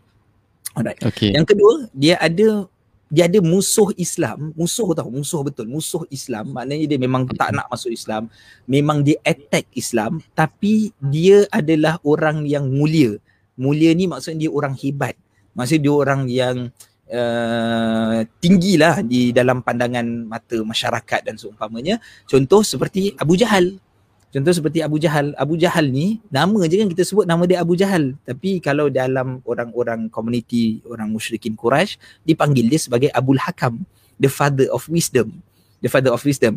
Dan kalau kita lihat dalam surah Al-Alaq eh, bila dalam surah Al-Alaq ayat ke-11 uh, Allah SWT uh, sebutkan uh, apa eh, ayat ke-11 uh, saya pun nak kena baca balik uh, terlupa pula salah ayat pula uh, sekejap sekejap sekejap ah ni dia Ara'aita in kana 'alal huda. Ma Allah SWT sebutkan apa pandangan kau kalau mereka itu ataupun dia itu berada orang itu berada di di atas huda kebenaran. Apa pandangan Allah tanya pada Rasul? Itu ayat tu merujuk kepada beberapa faktor atau beberapa keadaan atau beberapa jenis manusia antaranya tafsirannya tafsirannya ada yang menyebut kepada Rasul, ada yang menyebutkan kepada Abu Jahal. Dan Nabi SAW sendiri pernah berdoa supaya salah satu daripada dua Umar masuk Islam dua Umar tersebut nombor satu Umar bin Khattab ataupun yang kedua Amr bin Hisham. Dipanggil Umar jugalah iaitu Abu Jahal. Iaitu Abu Jahal. So Nabi doa siapa yang masuk Islam? Umar bin Khattab kan? Umar bin Khattab Ya. dapat peluk Islam ah. Allah takdirkan dia peluk Islam. So Abu Jahal ni tak peluk Islam. Tapi kenapa Nabi doa begitu? Sebab dia ada potensi besar. Dan dia kalau masuk Islam maknanya akan ada perubahan. Sama macam Umar lah. kita tengok cerita Umar the series Ah, dan kalau kita baca Mhm. sejarah pun bila dia masuk Islam je sebelum dia masuk Islam semua duduk sembunyi kan semua Mhm. jenis jenis jenis buat ibadah tu dekat rumah Al-Arqam Ibn Abil Arqam atas bukit terceruk lah macam kalau kita istilah kita dalam Ya. hutan lah macam gitu tapi bila bila Umar masuk dan dia kata apa kita buat kat sini apa pasal kita kita semayang sembunyi apa pasal kita buat gini jom kita keluar jadi first kali dia keluar dia terus pergi ketuk rumah orang ketuk rumah Abu Sufyan, ketuk rumah Abu Jahal dia kata aku sekarang dah muslim, apa kau nak buat? Umar Ya. buat macam gitu. Uh, kan? Dia nak tunjukkan dia punya karisma dia, uh, personality dia yang luar biasa.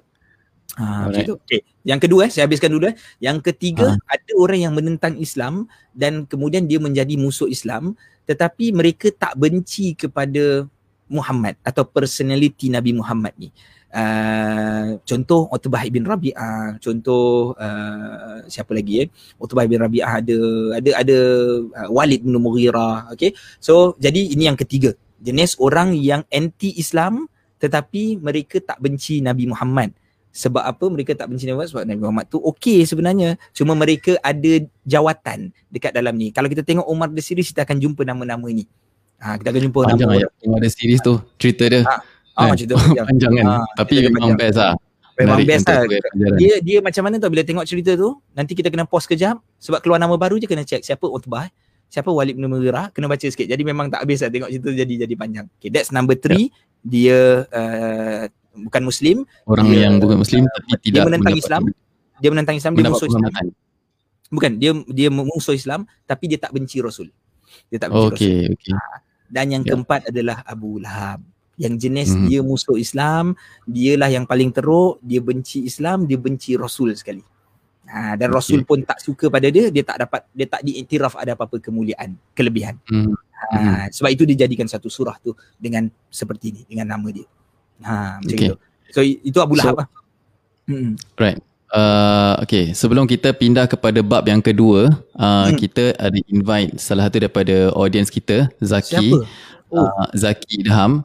Uh, kita just nak nak engage lah macam mana kita boleh ba- baca baca uh, surah ni dan kita tengok balik lah. Kita kita bukan nak bukan nak sama-sama nak meraihkan lah. Uh, oh meraihkan. okay. Interesting. Okay, kita, kita dengarkan dia baca and then kita boleh uh, recap lah Menarik. macam mana. Boleh? Okay, Boleh, boleh. kita Ada dah. silakan uh, Zaki Idham untuk Ah. membaca surah Oh. al, uh, apa khabar Zaki? Baik, baik. Alhamdulillah. Khabar Masya semua. Uh, Baik, baik. terima kasih Alhamdulillah. kerana bersama kita malam ni.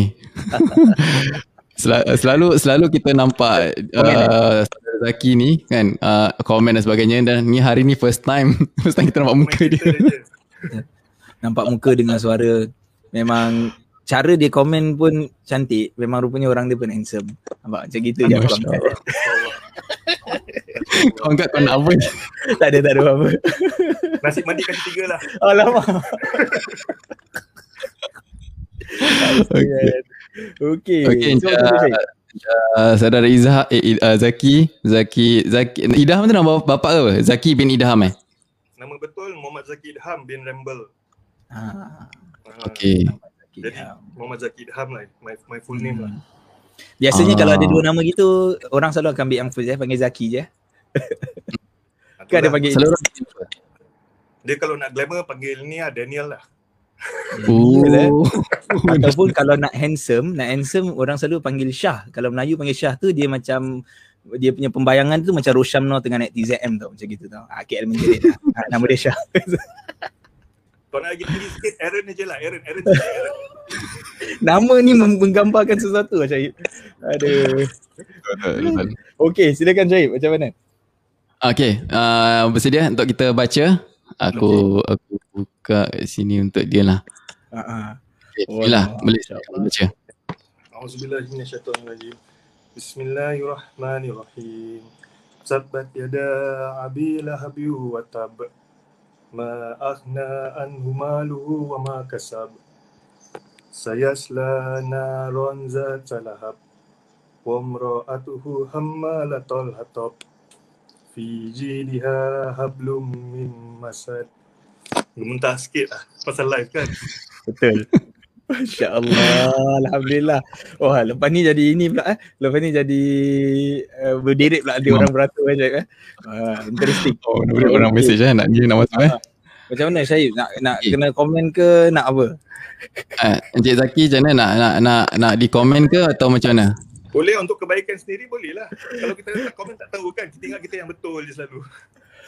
Ada Betul, betul. Tadi dah cakap beritahu kan. Dah ni nanti main sedar, main post je. Betul juga eh. Hmm. Tapi kita pun nak komen takut juga kan Syahid sekali ke, ah, kita pun baca tak betul kan. Baiklah. Mana mampu lah. Tapi Mana yang termampu insyaAllah. So Alhamdulillah. Alhamdulillah. Terima kasih banyak tau uh, Zaki. Bacaan sebenarnya bacaan yang sangat eh sorry saya terbicit ni pula. Minta maaf Syed. So bacaan yang sangat uh, baik. Uh, maksudnya baik tu daripada sudut dia lancar lah. tu first kali bila kita sebut baik tu kan lancar bacaannya semua straight. Uh, dan biasanya ayat-ayat yang kita hafal ni dia lebih lancar lah. Kalau ayat di buka kita saya pun buka kat tengah-tengah Quran yang mungkin kita kurang membaca tu memang tersangkut-sangkut juga. Uh, tapi ada mungkin beberapa yang kita boleh highlight lah pertama sekali. Kalau kita boleh Syahid macam mana kita nak bukakan Quran ni Syahid nanti saya picit salah lagi Hmm. oh pandai cepat dah laju tu Syahid buat baik so yang pertama sekali uh, mungkin mungkin eh mungkin juga kalau tadi saya kurang dengar. Ha, itu pun minta maaf lah kalau mungkin kita tak dengar betul. Kan? Yang saya terperasan satu pada ayat pertama tabat siada abi mungkin kalimat huruf uh, hamzah abi tu eh, abi tu uh, mungkin terbunyi ain sedikit. Ha, tetapi bila saya tengok yang second ma aghna maknanya pertama sekali saya menyangkakan yang oh you mungkin tak boleh sebut huruf hamzah lah. Tapi rupanya tidak bila disebut ma aghna betul. Ha, jadi berkemungkinan besar saya yang salah dengar lah. Ha, okay, tapi ini juga biasa berlaku. Bila kita kadang-kadang kita baca a tu kita terbunyikan ain sedikit. Tabat yada abi abi macam kita nak tertekan lah. Somehow dekat situ kita tersilap sikit ha, so kita bunyikan huruf a ni di awal kita punya apa eh ha, pang, hujung eh pangkal atas kan. Ha, so hujung ni ha, dia punya uh, keluar huruf hamzah tu. Abi eh huruf a lah seperti biasa. Okey yang kedua uh, pada ayat kedua wama kasab uh, wama kasab tu sepa qalqalah dia eh, pada kalimat kasab uh, huruf ba lah yang terakhir tu maknanya the, the rest of uh, your uh, qalqalah okey maknanya qalqalah yang lain okey tapi di kasab ini uh, tak uh, bunyi qalqalah tu tak jelas. Dia macam matikan abruptly mati. Wama kasab. Ha, dia macam gitu je. Sepatutnya ada qalqalah lah kasab. Ha, kasab. ha, sikit. Tapi qalqalah pun kita jaga sebab apa? Dia bukan intentionally kita bunyikan eh dia bukan kasab be dia bukan be ha, bukan kita bunyikan. Dia just adalah sesuatu suara lantunan suara bounce suara yang terkeluar kan? Yang secara automatik terkeluar. Kasab. Ha, sedikit lah. Tapi the rest okay dia punya yang lain lahab betul. Okay. Um, kemudian yang ketiga. Uh, ayat yang ketiga. Sayasla naran zatal lahab uh, huruf zal ni uh, adalah uh, huruf yang berbeza daripada huruf zai. Kalau zai ni macam idza zulzilatil uh, zulzila kan? Jadi bezanya kalau huruf zai kita rapatkan gigi kita dan lidah kita di belakang gigi lah uh, kan? Za. Tapi kalau za ni kita akan keluarkan sedikit uh, za Ha, jadi ini kalau dilihat daripada sudut kesalahan ya Syahib eh, ha, dan juga Zaki. Dalam Al-Quran kalau kita buka buku tajwid nanti first first ni dia ada nama dia lahan tu. Lahan ni uh, ke keburukan ataupun kesalahan kesalahan lah. Eh, kesalahan dalam bacaan Quran dia ada lahan yang jali, lahan yang besar, lahan yang mm, besar, satu lagi lahan yang khafi, lahan yang kecil lah. Ha, lahan yang kurang sikit. So ini semua kesalahan-kesalahan ni dipanggil lahan yang khafi. Lahan yang jali ni kesalahan macam tadi yang saya sebut tertukar harkat. Harakat eh. Ha, harakat. Ha, jadi Boleh mana yang ket, ah dia merubah makna itu maksudnya. Hmm. Jadi kalau zatalahab ni kan kalau kita uh, jenis kita tak perasan kan kita kan bukan bahasa kita kan jadi kita cuba betul kan uh, tetapi Mm. dia kurang walaupun dia boleh merubah makna lah sebenarnya kan zata dengan zata dia akan membawa maksud yang berbeza tapi disebabkan uh, perkara itu bukan forte kita bukan bacaan bukan kita senang kata kita tak ada huruf zal dalam bahasa Melayu tak ada huruf zal uh, jadi mungkin kesalahan tu dia dimaafkan Ha, yang kesalahan-kesalahan yang lebih besar ni ha, seperti tertukar harakat dan seumpamanya. Hmm. Hmm, boleh. Alright. Ha, Boleh. Situ je insyaAllah. Okay. Ha, yang lain semua okey lah. Boleh sebut. Uh, Zaki terima kasih banyak. Uh, InsyaAllah uh, teruskan Uh, teruskan uh, kita. Oh ada soalan. Okey, silakan. Jadi Oh, huruf, ada soalan. huruf zal, huruf zal ni dia punya pronunciation yang betul zal lah. Za, betul. Kita keluarkan lidah kita. Pasal dekat IC nama tu dia je Zal Kapya. Jadi bukan Zaki jadi Zaki ke? Yes. Yes. Saya tapi yalah nama orang takkan kita nak komen kan. Ada beberapa kalau kalau kadang-kadang ada ada menarik juga you tanya pasal nama. Ada beberapa orang kadang-kadang tanya datang saya dia tanya nak namakan apa ni anak. Dia ada dua jenis orang tak. Ada tanya sebelum letak nama dia tanya nak nama apa. Ada tiga jenis. Satu tanya nak namakan macam mana. Okey, kedua dia dah bagi nama Uh, maksud dia dah dia dah plan bagi nama, lepas tu dia suruh saya check. Lepas tu nama dia pelik. Maknanya saya kena buka kamus tau. Uh, bukan buka lagi buku nama-nama, kena buka encyclopedia sebab kena cari root words. Ini apa makna dia? Zaki, okay, Zaki maksudnya apa Zaki? Uh, Zaki ni maksudnya yang bijak lah, yang pandai kan, yang bijak eh. Okay, ni word yang kita tahu. Ada kata-kata yang alamak rumit betul. Yang ketiga ada orang saya pernah jumpa, dia dah bagi nama, dah tulis dekat birth cert semua, baru dia datang tanya. Ha, okay, tapi kalau orang tanya ha, dah terlambat, berkata terlambat boleh tukar, dia kena bayar lah apa semua leceh lah kan. So ya. ada orang dia bila bertanya tentang nama saya kata okay first of all uh, ketika memilih nama try untuk pilih nama-nama yang orang Melayu boleh sebut. Maknanya huruf tu adalah huruf Melayu lah. So avoid huruf yang ada huruf Rin. Contohnya Rin eh macam Abdul Ghafur. Abdul Ghafur mana ada orang apa? Abdul Ghani. Contoh Abdul Ghani. Ha. mana ada orang panggil orang Melayu panggil Abdul Ghani? Orang panggil Gani Gani Gani Kaf uh, Gani ah. Qasim huruf Qaf tak ada. Dalam bahasa Melayu tak ada huruf Q So, mana ada orang pergi Masjid Qasim, Masjid Kasim. Ha, Masjid Kasim. Pak ayah ada berapa huruf lah? Huruf uh, huruf yalah huruf-huruf seperti apa? Oh. Dal dan seumpamanya. Ha, tapi bukanlah salah dia tu besar maksudnya orang sebut Zaki ke sebut Zaki saya pun tak pernah panggil orang nama Zaki mana daripada awal kita kecuali kalau orang tu Arab kalau orang tu Arab Yalah. automatically oh, kita betul. macam ah terus terpanggil ah ya Zaki macam kita kita tak panggil dia Zaki ya ah, tapi okey hmm. alhamdulillah ah, ah. yes, yes sebutan huruf uh, your name tu yes start daripada Zal Zaki Hmm. Nak tulis bahasa Melayu pun susah. Nak tulis bahasa Melayu pun nanti nak tulis macam mana? Ah, Uh, uh, D Z Ah, D Z. Ke D H A ke. Ah yeah. kan? Nanti bila orang dekat sekolah jadi susah. Dezaki jadi gitu pula. Kan? Ah, macam gitulah. Insyaallah. Syahib. Syahib punya nama. Ah, nah, sorry saya aku put nama kau. Syahib punya nama. Kita panggil dia Syahib. Kita panggil dia Syahib. Nama dia bukan Syahib. Nama dia Sahib Ah, dengan huruf sad. kan? ah, yeah.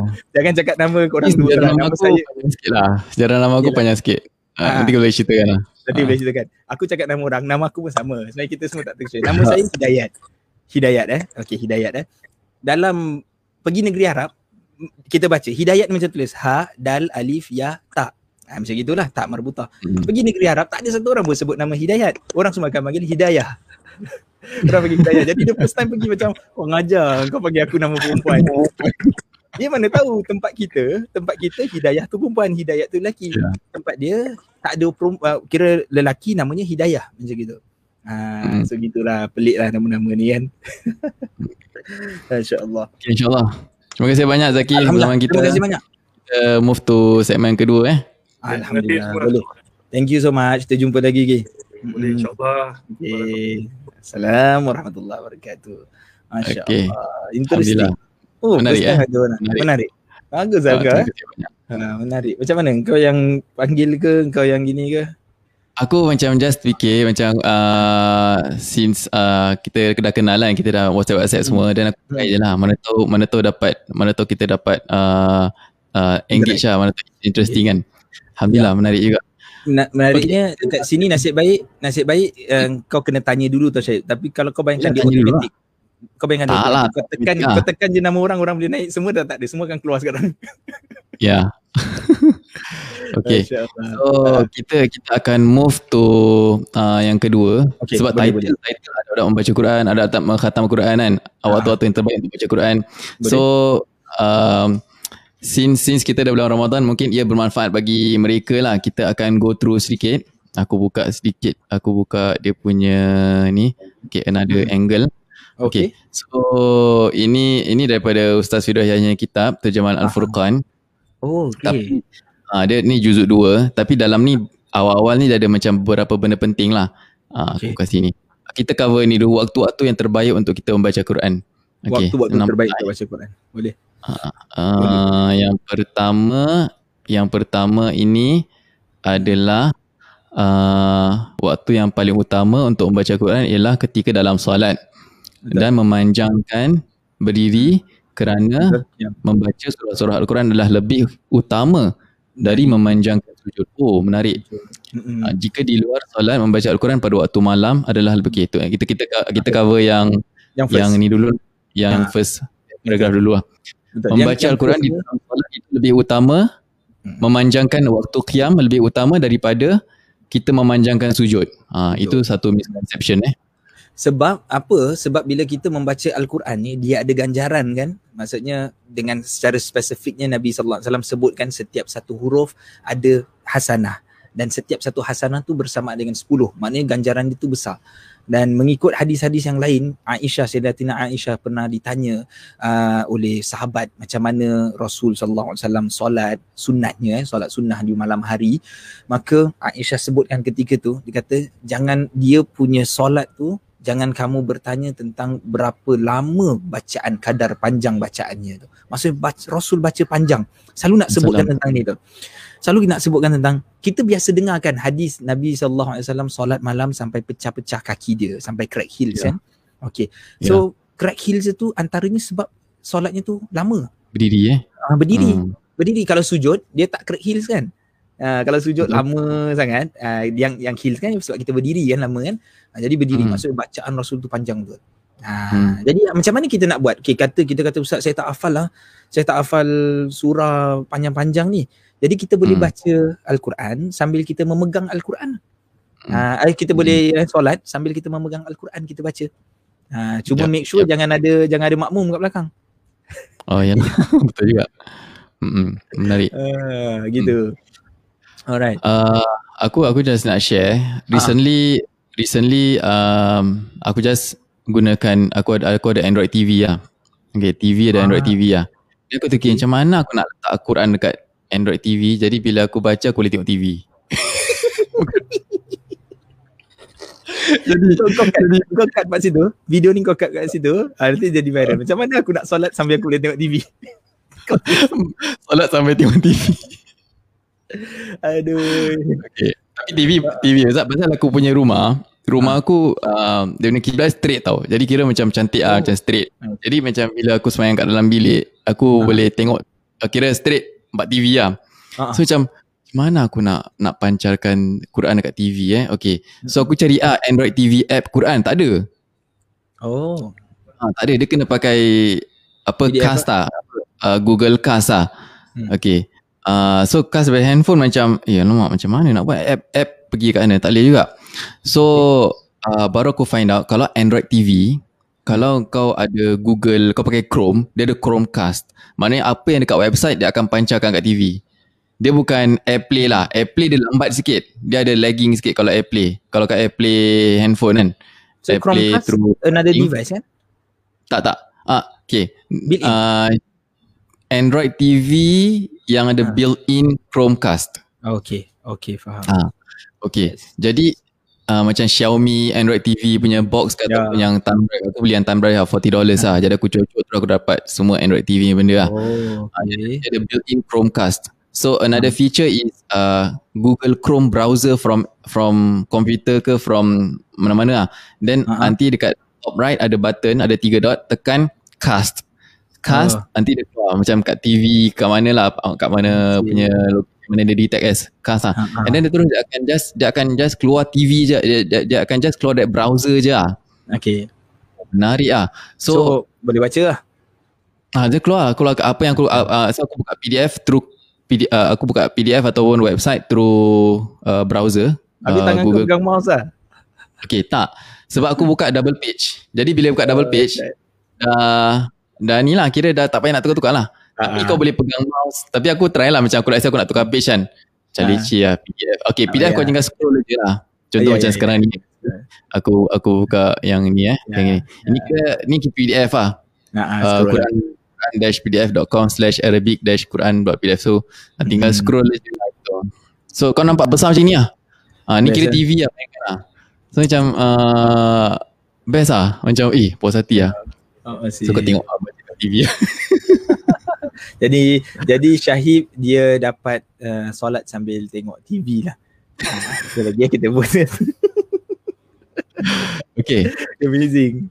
Ya. Okay. yang kedua uh, Yang kedua. penjelasan dia kita, kita tengok eh Mm-mm. okay So Jika- waktu terbaik dalam baca uh, membaca Al-Quran aku aku keluarkan ni dulu Sekejap aku dah susah nak kontrol besar ni. Aku aku Okay. bacakan lah. Ah kau Ah. aku aku baca Oh, Eh. adab membaca Al-Quran. Salah salah page. Okay. yang tadi lah. Okay. So jika di luar solat membaca al-Quran pada waktu malam adalah lebih utama dari membaca pada waktu siang dan waktu-waktu yang paling utama untuk membaca al-Quran pada waktu malam adalah seperti berikut. Yang pertama separuh malam yang terakhir dan yang kedua antara maghrib waktu maghrib dan juga waktu isyak. Uh, Hmm. So kalau kalau kita tanya timing antara malam dan siang, oh lagi bagus pada waktu malam. Uh, Oh, waktu, malam ini pula pembahagian dia boleh dibaca yang bagus ketika sepertiga malam atau separuh malam yang terakhir lah maknanya yang dah ke, yang dah ke bawah ni lah. Tu lebih baik. Ataupun kalau tidak Hmm. second antara maghrib dan juga isyak. Ha, Hmm. sebab apa? Bila bila waktu malam ni kan keadaan suasana yang lebih tenang membuatkan kita tidak kelang kabut kita nak habiskan bacaan kita. Jadi kita akan lebih relax. Betul? Malam ni kan kita kalau kita solat malam pun kita akan lebih khusyuk lah istilahnya Ya. kita akan lebih relax kalau kita doa yang malam hari doa dia macam boleh nangis siang punya hari tak boleh tak boleh nangis ada macam gitu itu kabut sikit lah rasa. Tak ada feeling lah, kurang feeling dia eh. kurang feeling Kerja, Ah. keluarga dan sebagainya. Memang kan malam itu sendiri macam begitu sayu lah kan malam ni eh. Uh, bayangkan eh uh, Lailatul Qadar ni dia bukan Lailatul Qadar dia tapi Naharul Qadar. dia siang. Eh, uh, nah, Naharul Qadar eh. Uh, uh. Uh, so dia Naharul- bukan the night of power tapi the day of power. Kecoh orang tengah Ah. tengah kerja semua kelang kabut kan. Jadi memang malam tu luar biasa. Tapi dalam masa yang sama dia ada cabaran malam dia orang tidur lah. Maksudnya malam adalah masa untuk tidur. Jadi cabaran yang first adalah untuk bangun dan dia buat perkara ni. Uh, so bila dia dapat uh, overcome uh, perkara tersebut, uh, dia dah dapat satu kelebihan.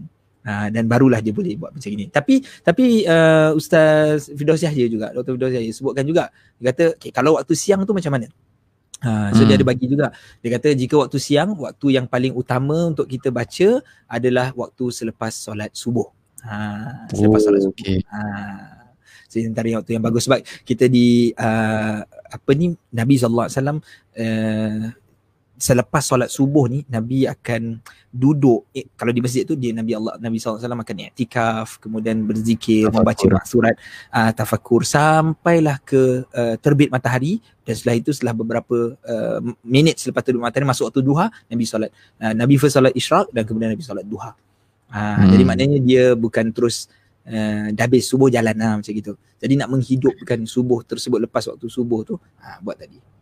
Ya, ada orang ada orang tanya, aku tak tahu kalau kau nak jawab sekarang ke tak. Ni aku punya aku punya orang tanya aku tapi aku tak tahu nak jawab lah. Aku belum belum sure lagi. Uh, kalau dia dengar Quran, Ha ah. sama tak pahala dengan dia baca Quran? Hmm. Dia dengar Quran dengan dia membaca Al-Quran dia mende- dia dapat pahala mendengar Al-Quran lah. Pahala Dia mendengar pahala. different daripada baca, pahala membaca Yes. lah. Kalau nak sebut tentang hadis Rasul tadi, membaca semua ada pahala, okay, semua ada pahala. Tapi yang Hmm. Nabi sebutkan tentang um, uh, apa ni setiap satu huruf itu kan, uh, itu dia Ya. pahala membaca Al-Quran. Oh. Ah, So tak sama, tak sama. Okay, Bukan tak okay. ada pahala, ada pahala tapi tak sama. Sebab dalam Quran Allah SWT sebutkan kan uh, apabila dibacakan buat kamu Al-Quran ni fastami'u lahu wa ansitu kan dengarkanlah bacaan Al-Quran tersebut dan diam. Maksudnya dengar tu adalah satu perintah juga. Uh, kalau orang baca Quran kita kena diam, kita kena dengar. Maknanya ada pahala dari situ. Hmm. Okey. Ah. Uh, yang ketiga, kira okey tadi kita nampak bila waktu paling utama sekali dalam solat. Bila dalam solat tu uh, ketika berdiri, ketika terkiam. Okey. Ber- Berdiam tu lebih uh, apa berdiri tu lebih baik kita panjangkan waktu diri lebih baik daripada kita panjangkan sujud. Okay. Kedua, uh, kalau bukan luar solat, waktu paling terbaik adalah waktu malam. Okey. Okay. So waktu malam ada dua. Satu separuh uh, sepertiga uh, malam terakhir kat waktu sahur eh Mhm. ataupun antara maghrib dan isyak. Okey. Kalau nak buat waktu siang, yang paling utama adalah waktu selepas subuh. Okey. Mm-mm. Kita masuk dalam seminggu, hari, Ah, hari. yang paling utama untuk baca Al-Quran adalah hari Jumaat. Hari Jumaat. Jumaat satu. Okey. Mhm. Lepas tu ada Isnin dengan Hari Khamis, Isnin, hari Khamis. hari Arafah. Okey, aku aku Mhm. pancarkan sekejap. Ah okey. Jadi boleh. lebih So lebih pertama jelas. sekali adalah hari Jumaat. Kan? Hari Hmm. Jumaat ni dipanggil Sayyidul Ayyam lah. Kan? Uh, penghulu segala hari ya. Uh, Ya. Kemudian hari Isnin dan hari Khamis ini kita mengkiaskan kepada di situlah hari kelahiran Nabi ya. uh, yes Nabi lahir pada hari Isnin. Uh, kemudian Isnin Khamis ni merujuk kepada puasa kan. Ketika itu Puasa Isnin, banyak Khamis. orang berpuasa kan pada Isnin dan Khamis. Jadi ada kelebihan juga pada hari tersebut. Ada kebaikan. Hmm. Ha, kemudian hari-hari yang lain selanjutnya yang dalam setahun kita jumpa satu hari seperti hari Arafah. Ketika orang berwukuf di Arafah ataupun hari tersebut dipanggil sebagai hari Arafah ni, ha, kita tak ada di sana jadi kita membaca Al-Quran, mengambil kesempatan hari itu adalah hari yang baik. Ha, kemudian uh, kita sambung kan, saya sambung terus eh. Kemudian juga Boleh. 10 hari yang terakhir dalam bulan Ramadan, ha, kita nanti nak masuk, kita nak cakap pasal nak masuk bulan Ramadan, nak masuk 10 hari terakhir ni sekejap betul satu minggu. Satu minggu Ya, betul lah. Dia punya sekejap luar biasa lah. Macam saya rasa tak pernah berjumpa dengan yang macam se- secepat ini. Ini selalu Hmm. cepat juga. Selalu memang cepat juga Hmm. tapi ni lagi cepat. ini lagi cepat. Uh, nanti lagi sekali kita berbual-bual dah masuk dah 10 malam yang terakhir dah. Terakhir eh. Ha. Uh, dan Okay. juga uh, seterusnya adalah 10 hari pertama daripada hari Zulhijjah lah. Zulhijjah. Zulhijjah. Okay. Hmm. Alright. Jumaat, Isnin, Kamis, lepas tu hari Arafah. 10 hari terakhir Ramadan, 10 hari pertama bulan Zulhijjah tu 10, 10 hari pertama bulan Zulhijjah tu kira uh, apa? Waktu haji eh? Is it? Dia panggil uh, Ashura ni ni. Ashura ni. Ha, kan Ashura ni Bukan. adalah hari-hari Ashura? Ha, ha. Muharram. Eh bukan sorry. Uh, bulan haji, uh, Zulhijjah. Ha, Ah Zulhijjah. Zulhijjah bulan hari. Ha, bulan bulan haji. Hmm, 10 hari Bulan tu haji. Zulhijjah daripada 1 sampailah 10 tu hari uh, apa panggil 9 tu Arafah Asyik tadi. eh? Tak 9 ah 9 tu Arafah kan. Kemudian yang 10 Ah. tu hari raya lah. Hari raya Idul. Adha. Ah yes. Okay. So sepanjang 10 tu. hari pertama Zulhijjah tu kira special lah. So ni kira boleh boleh katakan di antara hari-hari yang istimewa lah. istimewa. Betul. Kita nak Betul. tambahkan ibadah, kita nak buat amal. Mm-mm. Kan kita ni waktu-waktu yang dia, dia ganda macam Ramadan lah. Betul. Okay. Uh, Mm. okay. Dalam setahun, Hmm. bulan yang paling utama untuk kita membaca Al-Quran adalah bulan Ramadan. Uh, Jadi Yes. inilah uh, yang kita Ini boleh sekarang ambil. ni kita sekarang ni kita ambil kesempatan. Mm-mm. Hmm. Tapi jangan sampai baca bulan Ramadan je. Oh, itulah jangan jangannya cubalah. Aku yalah aku aku boleh kategori kategori orang malas ah. Terus terang ah cakap. yang boleh dikatakan okey ada dua benda yang ada dua benda yang uh, bulan Ramadan aja ah dan baru kita nak keluarkan. Okey. Hmm. Satu radio. Satu radio. Radio baru keluarkan berabuk radio macam Okay. baru nak plug apa semua. Ya. Uh, kedua Al-Quran yang Quran lah Quran besar ke apa lah yang special sikit lah yang Ya. bila baca ni lah. Uh, macam oh, okay nak, nak special sikit kan okay, kita ambil uh, Quran yang besar sikit. Uh, tu macam berabuk lah. Uh, so pasal yelah dengan dengan nak nak merendahkan pula kan. Tapi biasanya kalau buka Quran tu kat handphone sebenarnya. Kalau waktu-waktu bukan Ramadan. Kan Maknanya okey lah as long as long sebenarnya kita tak buka cuma bila bila bulan puasa ni bulan Ramadan ni kan kita kan selalu Mhm. macam berusaha untuk khatamkan al-Quran. Jadi kita macam uh, pakai handphone tu lama lah pegang handphone kan kita nak baca panjang kan kita nak baca lama kan. Jadi selalu kita akan ada feeling kitab. dia lah feeling dia kurang sikit lah kalau lah, baca kat kurang. handphone kan Hmm. uh, Kalau kita baca harian mungkin kan kita baca selalunya lagi sedikit. Kita baca satu hari Hmm. tu satu page je contoh lah kata-kata kan. Jadi it's okay lah kalau kita pegang daripada handphone. Ah, satu page Hmm. hmm. baik. satu yang boleh kita buat eh, dalam bulan uh, Ramadan memang uh, biasalah itu perkara yang normal sebenarnya bila bulan puasa ni kita kita extra baik sikit kita baca Quran. Actually bagus sebab hmm. uh, yang tak bagus bila masuk keluar Ramadan pun sama je. Ah itu yang tak bagus Ya, lah. lah. Ha, jadi kalau kita kata tapi lepas tu saya tak baca Quran sangat nah tak kisahlah. Maksud bukan tak kisah okey pada saya maksudnya at least Ramadan you ada kesedaran tadi kan. Ha, bagus. Hmm. Uh, yang boleh yang bagus juga kita lakukan maknanya kalau selain daripada Ramadan tu mungkin kita tak tak mampu untuk baca banyak dan kita baca sikit lah kita ambil uh, suku page atau setengah page misalnya tapi kita baca dengan tafsiran dia. Maknanya kita try untuk Hmm. dapatkan knowledge daripada Quran. Uh, tapi bulan Hmm. Ramadan tu kita fokus kepada menghatamkan. Menghatamkan tu maksud bukan menghatamkan tu cuma istilah dia je lah. Maksudnya nak memperbanyakkan bacaan. Ha, nak banyakkan bacaan. Ha, tak kisah jangan sedih sangat. Kadang-kadang ada orang macam alamak sedih tak dapat khatam ada orang ada gitu kan kadang kan. Ya. Ha, jadi tak apa yang penting ha, sebat je lah kau baca je ha, seberapa yang mampu macam gitu.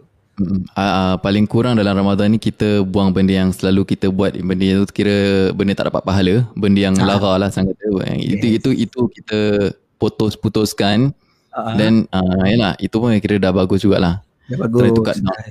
Aku ada buat satu uh, Ramadan slides dekat Instagram Ya, yes. uh, Instagram so itu hari-hari ada So Ya. ada satu tu nanti tak tahu hari apa lah tapi aku dah schedule lah hari apa keluar. Tapi aku aku aku letak uh, satu bab tu kira kenapa bulan Ramadan kita ekstra baik. Ah, Ah, so, interesting. Kira macam Yelah selain daripada Selain daripada syaitan tak ada apa semua tu Kita Ha. memang akan baik di bulan Ramadan Ah, sebabnya memang itulah keistimewaan bulan bulan bulan Ramadan tu sendiri lah keistimewaan dia. Oh. Memang memang Allah nak kita tu baik kan. Jadi Mana Kalau aura dia tu ada pada bulan Ramadan tu eh. ah Ha. ya kan, kan kita dapat rasa kita dapat rasa macam bulan Ramadan kita extra baik lah. Maybe, maybe kita dapat jaga-jaga maybe hadis yang pasal sesungguhnya aku berpuasa tu kira embedded Ah. inside our life kan. Kita nak marah je aku puasa, aku puasa kan. So so it, it, dia dia guide kau engkau untuk jadi baik lah. Uh, so Hmm. that's why uh, orang cakap uh, Ramadan tu madrasah kan. Kira ha. uh, supaya dia membentuk kita 30 hari tu kira is a sufficient time for you to change. That's Hmm. why yeah. it's- Ya, Dia, itulah. dia macam dia macam boot camp je sebenarnya Ramadan ni. itulah. So, so dia masuk, lepas tu depends lah. Lepas tu daripada camp tu kau nak jadi okay ke? kau nak ada leadership yang bagus ke? Ke lepas tu macam ah, okay dah habis camp.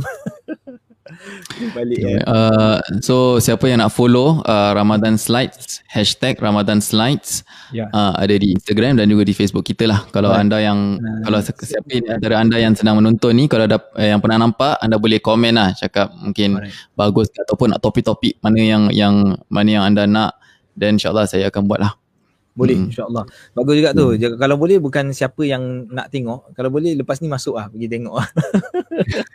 Komen lah Masuk komen share dan sebagainya kan Ah, sebab um, orang kata tu kadang-kadang kan kita suka pada stories kan. Kan dia boleh share tu story eh. So Ya, jadi correct. kita nak ada orang kan dia suka macam nak penuh-penuhkan story lah. Kita suka kita, kita kan jadi kita penuhkan story-story ni dengan benda-benda seperti ni. Ah, paling tidak Hmm. pun paling tidak pun kita biasakan dahulu dengan Ramadan lah. Ah, Hmm. dengan Ramadan nak hidupkan nak hidupkan nak meriahkan lagi Ramadan ni. Ya kita kita objektif kita malam ni pun kita nak memeriahkan lah masa kita dapat satu jam dua jam pun aku Betul. hari ni uh, apa cover surah al-qadar dengan anak-anak aku Okay. so uh, ayat yang keempat tu uh, malaikatur ruh uh, apa Ha. turunnya malaikat kan Ha. uh, tanzil tan, uh, tanzilul tan, apa Tanazzalul malaikatu. Zalul malaikatu warruhu fiha biidzni rabbihim kulli amrin. Okay, turunnya malaikat. Okey. Dan dalam dalam buku tafsir mini tu dalam surah Al-Qadar tu dia cakap pasal okey macam mana kita nak malaikat mana macam mana kita nak jemput malaikat dekat rumah kita. Ah, okay. Uh, Jemput eh. so ada hadis yang cakap pasal uh, first kali jangan ada apa malaikat tak la tadkhulul malaikatu adanya uh, tidak akan masuk malaikat adanya patung dan juga anjing. Anjing, Anjing. juga patung. Betul. Uh, okay, itu kira itu kira itu kira clear lah. Tapi Okay. dia cakap yang, yang kita dapat menjemput malaikat kalau kita baca Quran Ah. atau menghidupkan majlis ilmu lah. Rumah tu ada majlis ilmu, ada Quran, ada solat jamaah, malaikat datang lah. Malaikat datang dan juga dia akan kembangkan sayap dia, dia akan protect. So dan aku macam exaggerate dengan aku lah. Ah. Oh, tahu tak ni sekarang? Ni malaikat ni sekarang ni. Ha apa ni? Oh, cuk, Diorang pun, role play macam, wah tak boleh keluar, tak boleh keluar. Pasal malaikat tutup kan. Ya, dia orang ni. Ni kita ada Aku susah kira ni nak ni, nak, ada- nak kasih diorang Tengok. engage. Pasal diorang sibuk sebenarnya. Nasib kata gitu macam, ah tengok tu, tengok tu atas ada malaikat tu nampak. Nampak? Ah, tu dah melampau lah kalau kau gitu. Bapak aku pasal dalam dalam rupanya Kembangkan sayap dia kan. Jibril akan kembangkan sayap dia something lah. untuk Ah, majlis so- ilmu.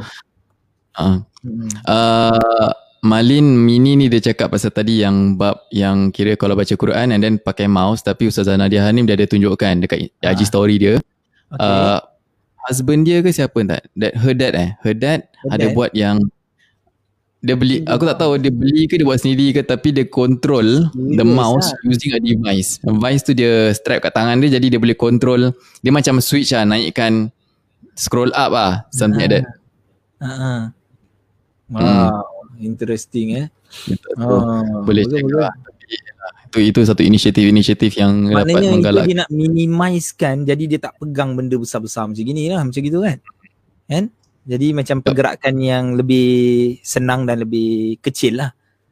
Hmm. Bagus juga tu. Menarik juga tu. Bagus. Ya, kita Ini ada ada- satu soalan. Betul. Kau nak masuk? Oh, Aku dah masukkan lah. uh, jadi kau jawab. Betul ke Ustaz rumah yang ada letak gambar hidup live lagi ni.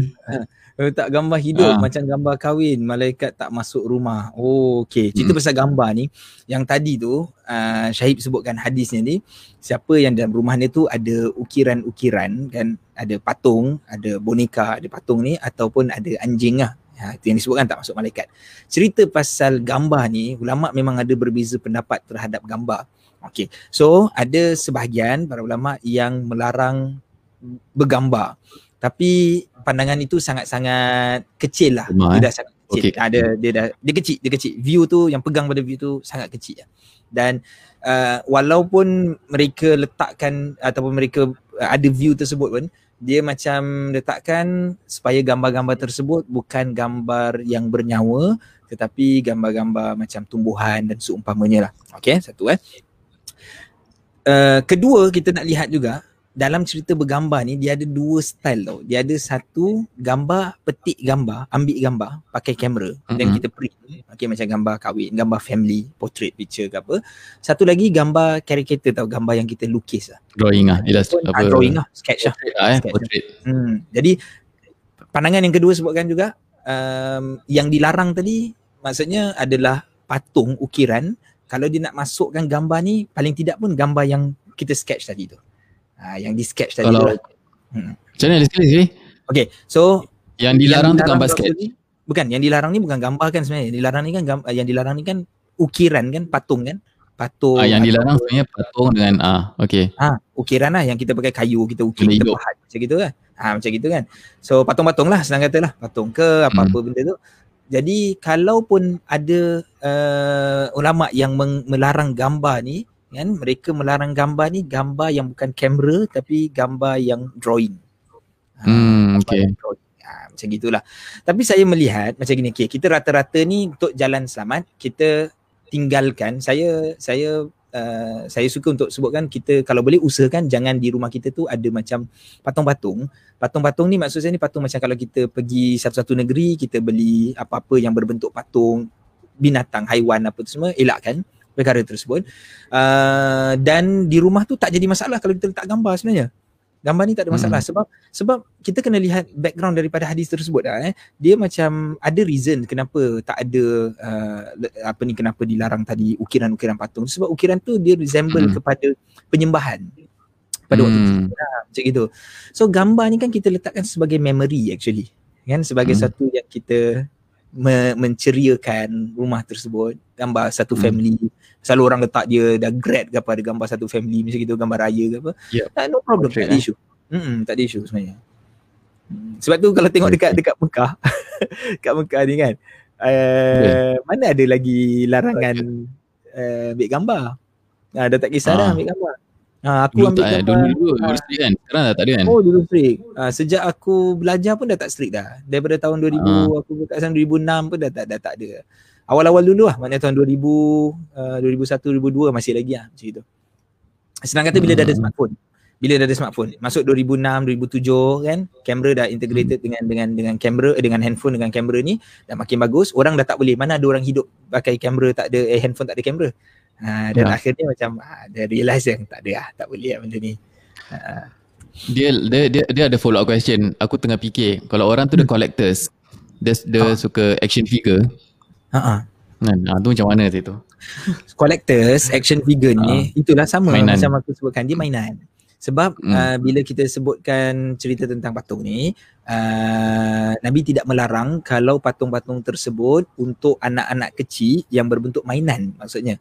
Okay, Hmm. kita janganlah cakap macam okay itu budak kecil apa kan? Dia ada patung-patung Hmm. soft toys ke apa ah, tu tak apalah.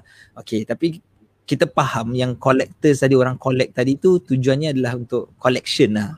Ha, untuk collection. Jadi dia tak termasuk di dalam uh, Hmm. apa ni perkara seperti ni cuma lebih elok untuk kita tinggalkan tadi lah maknanya kita gunakan alternatif yang lebih baik iaitu selamat apa kita kata keluar daripada khilaf maknanya Hmm. biarkan jadikan yang uh, patung-patung ni hanya permainan budak kecil maknanya orang Hmm. dewasa usahakan untuk dia bukan jadi satu permainan macam gitulah Hmm.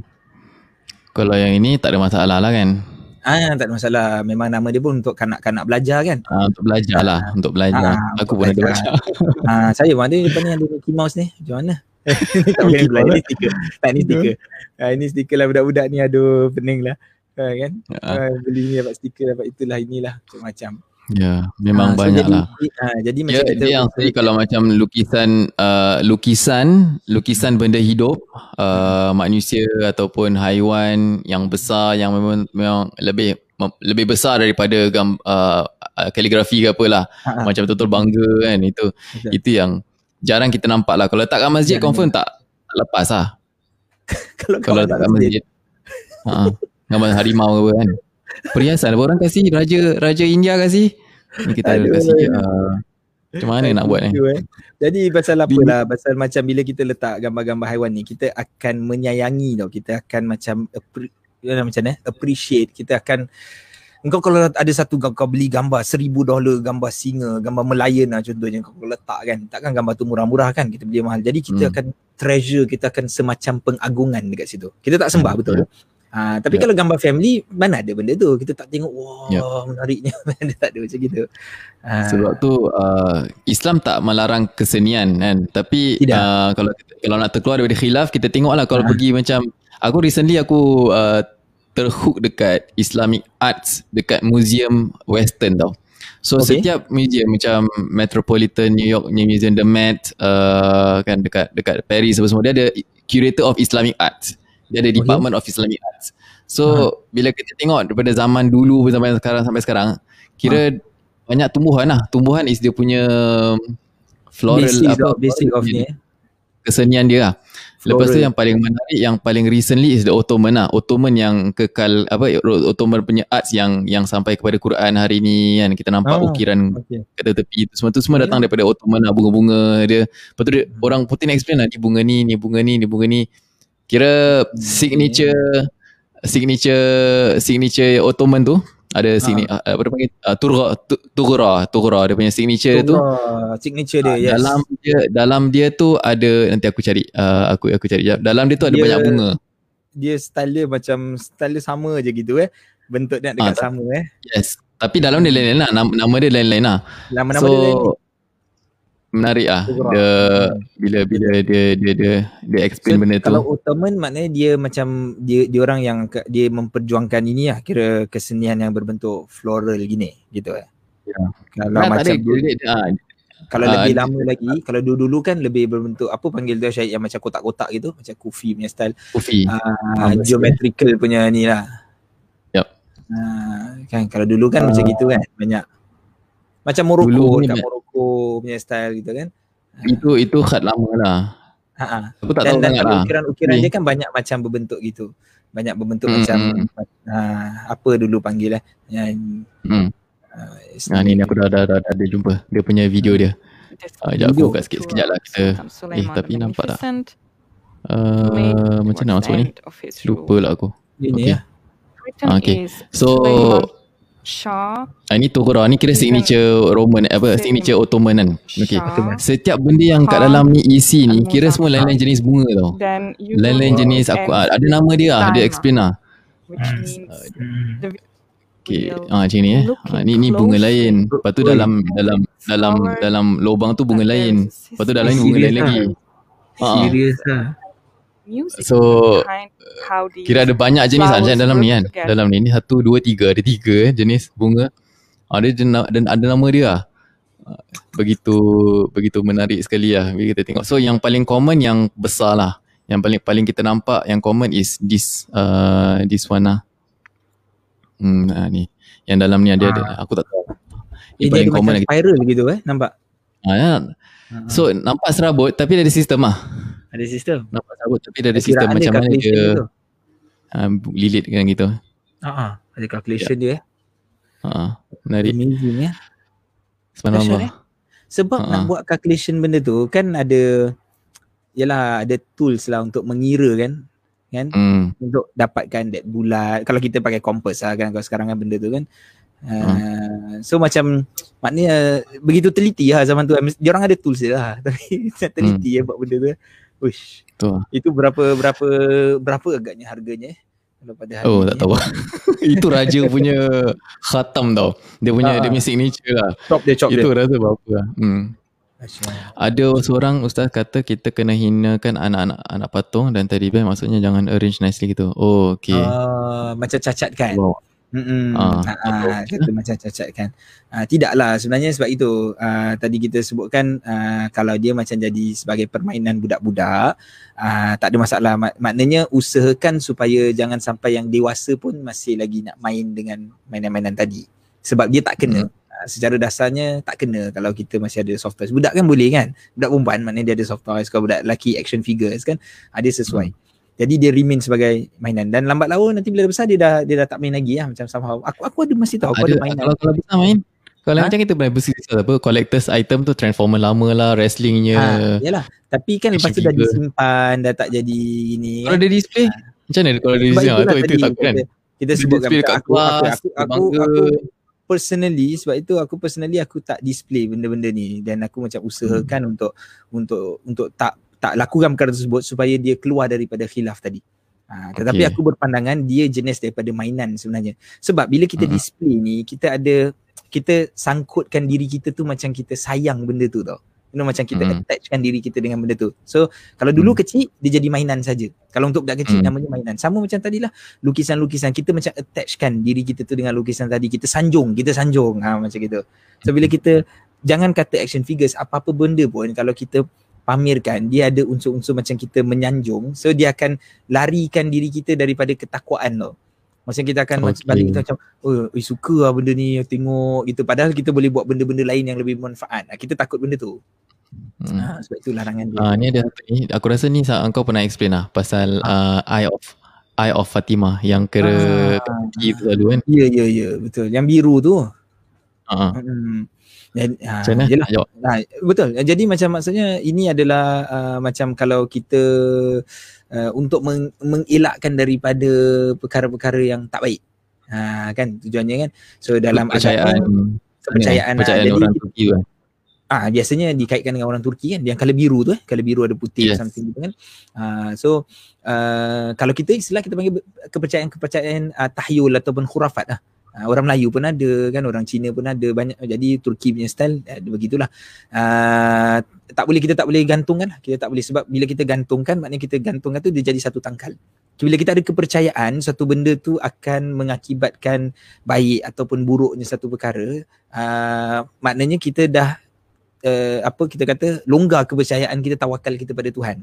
Ha, sebab tu kita kita hilangkan benda ni semua tak nak kita tak nak pakai. Tapi kalau tak ada kepercayaan, just perhiasan, Ah tak ada kepercayaan ada orang menjadi- jadikan dia perhiasan. Ah, tak ada masalah. Dia berbalik kepada diri kita. Ha macam gitu. hmm.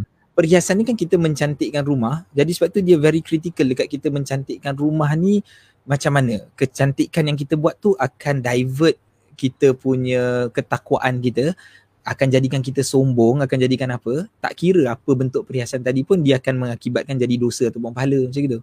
Hmm, katalah Mhm. katalah kalau kita kita kita perhiaskan tu dengan ayat Quran.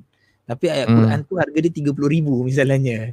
Uh, kan contohnya kan macam itu. Jadi akhirnya dia divert juga walaupun asalnya dia ayat Ah. Quran. Uh, so dia akan berbalik okey. lah. Hmm. Habis macam mana eh? Kadang-kadang kita kan bangga kita letak benda tu kat rumah. Mm-mm. Kita macam Jadi beza ah, sebab itu bila bendanya terlampau mahal, terlampau mahal, dia akan jadi satu kesusahan untuk diri kita untuk maintain uh, tawaduk kita. Kalau dia terlampau ah, mahal. okay. Ha, kan kita, aku tak cakap setiap kali orang yang letak mahal tu maknanya dia sombong, tidak. Tapi Hmm. susah sikit. Aku ada jam, aku ada jam Casio biasa dengan kau Hmm. ada jam-jam apa kalau jam kat dinding mahal misalnya jam tak tahulah Yalah, kau Jam grandfather clock apa lah. Grandmother Ah. clock. grandfather clock apa kan. Dulu Ah. bapak aku ada beli kat New Zealand. Ah, Uh, tak lah bila dia, dia, orang, orang kasih ke apa nak kena kunci. Ah, betul. So kalau dia boleh maintain diri dia okey, okey tak ada masalah. Tapi kalau nak dibandingkan dua ni, kalau aku dengan jam Casio tak aku bangga weh jam Casio aku tengok tu. nak tak aku macam gitu Hmm. kan. Ah, jadi ada tendensi lah macam itu. Nak kata jadi Hmm. balik, balik pada diri kita, tanya diri kita Hmm. macam mana. Hmm. Okay lah, insyaAllah. Terima kasih banyak Yat. Uh, terima kasih banyak semua Terima kerana banyak. participation, sokongan Yeah. anda, anda punya star, anda punya like and share, anda punya komen semua kita hargai. Uh, semoga perkumpulan kita pada malam ini insyaAllah Yes. uh, mendapat, Mendapat. Uh, keberkatan, Betul. mendapat uh, menambahkan pahala kita di bulan Ramadan ini. Kita Amin. menghidupkan majlis ilmu Amin. uh, dan semoga kita dapat teruskan lah pada minggu depan. Dan juga uh, Khamis ni insyaAllah kita ada satu sesi. Uh, kita ada cerita malam Jumaat. Ah. Uh, tapi aku belum buat poster lagi lah. Okey, Tapi kita akan bersama dengan um, seorang uh, parent, seorang parent yang dia every day dia ada curriculum Ramadan. dia ada apa? Every Dia day apa? dia ada curriculum uh, dia dia dia kira dia kira um, um, cikgu, lelaki bini Ha? cikgu. Okey. Tapi rajin lah, rajin rajin buat something untuk anak-anak dia lah. Nanti dia postkan Wow. dekat dekat Instagram dia. Educating Irfan. Okay. Irfan F-U-N lah. Educating Irfan F-U-N. So dia post lah, dia Oh. post okay. And then dia share tau, for free tau. Dia share okay, bulan ni Dia kira. kita belajar dia punya curriculum tak? Hari ah uh, curriculum bulan ni November kita belajar pasal ni. Nak kena buat apa? Uh, potong ni, pergi luar, pergi botanic garden. Apa semua kira dia dia, dia post kat dia punya website lah, super. educatinginfo.com. That's Ah, dan. Ramadan ni special lah. Ramadan dia ada ada ada ada dia punya dia punya Ramadan dia lah. And Ramadan semua benda tak perlukan duit lah. Semua benda tak perlukan duit, pakai gunakan recycle item. Ah, Wow. so kat situ ada dia Eh, punya. Dia pakai recycle item. Maksudnya dia promote green lah. Technically. ya, Eh, Yep, itu interesting. Itu that's a story. Ah, yes. Menarik, menarik, So menarik. kita kita nak nak nak belajar dengan dia. Kita nak kita nak bersama dengan dia, kita nak tahu macam mana dia buat, macam mana dia dapat motivasi dan Hmm. apa yang dia buat for Ramadan yang special yang kita boleh sebagai ibu bapa kita boleh implement kat anak-anak kita dan kalau siapa yang jaga cucu, ah, dia boleh apply kat cucu dia. Ada yang Kita semua kat sini parents betul tak? Syed. Hmm. Salam Allah. Australia. Waalaikumsalam. Pukul berapa agaknya tu dekat Australia agaknya ya? Ah, dah Sekarang buka ni belum eh? Dah nak lah, masuk buka lah. musim sejuk Jam kan. jaman. Ah, Mana tahu kau biasa pergi Dan- Australia. Kau selalu turun naik Australia kan? Tak ada lah, aku sekali je sih. ah, menarik kan? Tapi tapi Australia dia musim nak macam nak masuk musim sejuk dia punya winter is uh, Jun gitu Bulan kan. enam lah. Macam bukan yang Hmm. bukan bulan 12 kan. Ah, Interesting. okay. Okay. So hari Khamis tu pukul berapa Syed? Sembilan setengah juga insyaAllah. Sembilan setengah. Okay. Sembilan Jadi setengah kita minta uh, hari Khamis malam.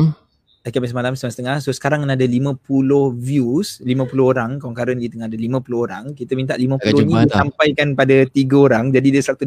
Kita nak check. Ya. Kita nak minta boleh dapat macam gitu tak insyaAllah. Sebab Ya, ya. uh, ada manfaat yang boleh kita dapat insyaAllah. Next, Hmm. uh, this Thursday. This coming Hmm. Thursday. Hmm. Okay. Okay, uh, terima kasih banyak Saya uh, boleh kita banyak. tutup majlis. Alhamdulillah syukur pada Allah SWT semoga Allah SWT uh, perpanjangkan umur kita dalam kebaikan dan terus dapat mencapai dan mengecap segala nikmat-nikmat yang ada dalam bulan Ramadan Amin. dan kita pertingkatkanlah amalan kita. Kita kena naik gear yang lebih tinggi lagi. Kita dah lepas minggu yang pertama lagi tiga minggu insyaAllah sama-sama kita tutup majlis kita ini dan kita berjumpa lagi di kesempatan yang lain. Kita tutup dengan kafaratul majlis. Subhanakallahumma wa bihamdika asyhadu an la ilaha illa anta astaghfiruka wa atubu ilaik. Bismillahirrahmanirrahim. Wal asri innal insana lafi khusr illa alladhina amanu wa amilus salihat wa tawasaw bil haqqi wa tawasaw bis sabr. Wa bila taufiq wal hidayah. Wassalamu alaikum warahmatullahi wabarakatuh. Terima kasih Syahid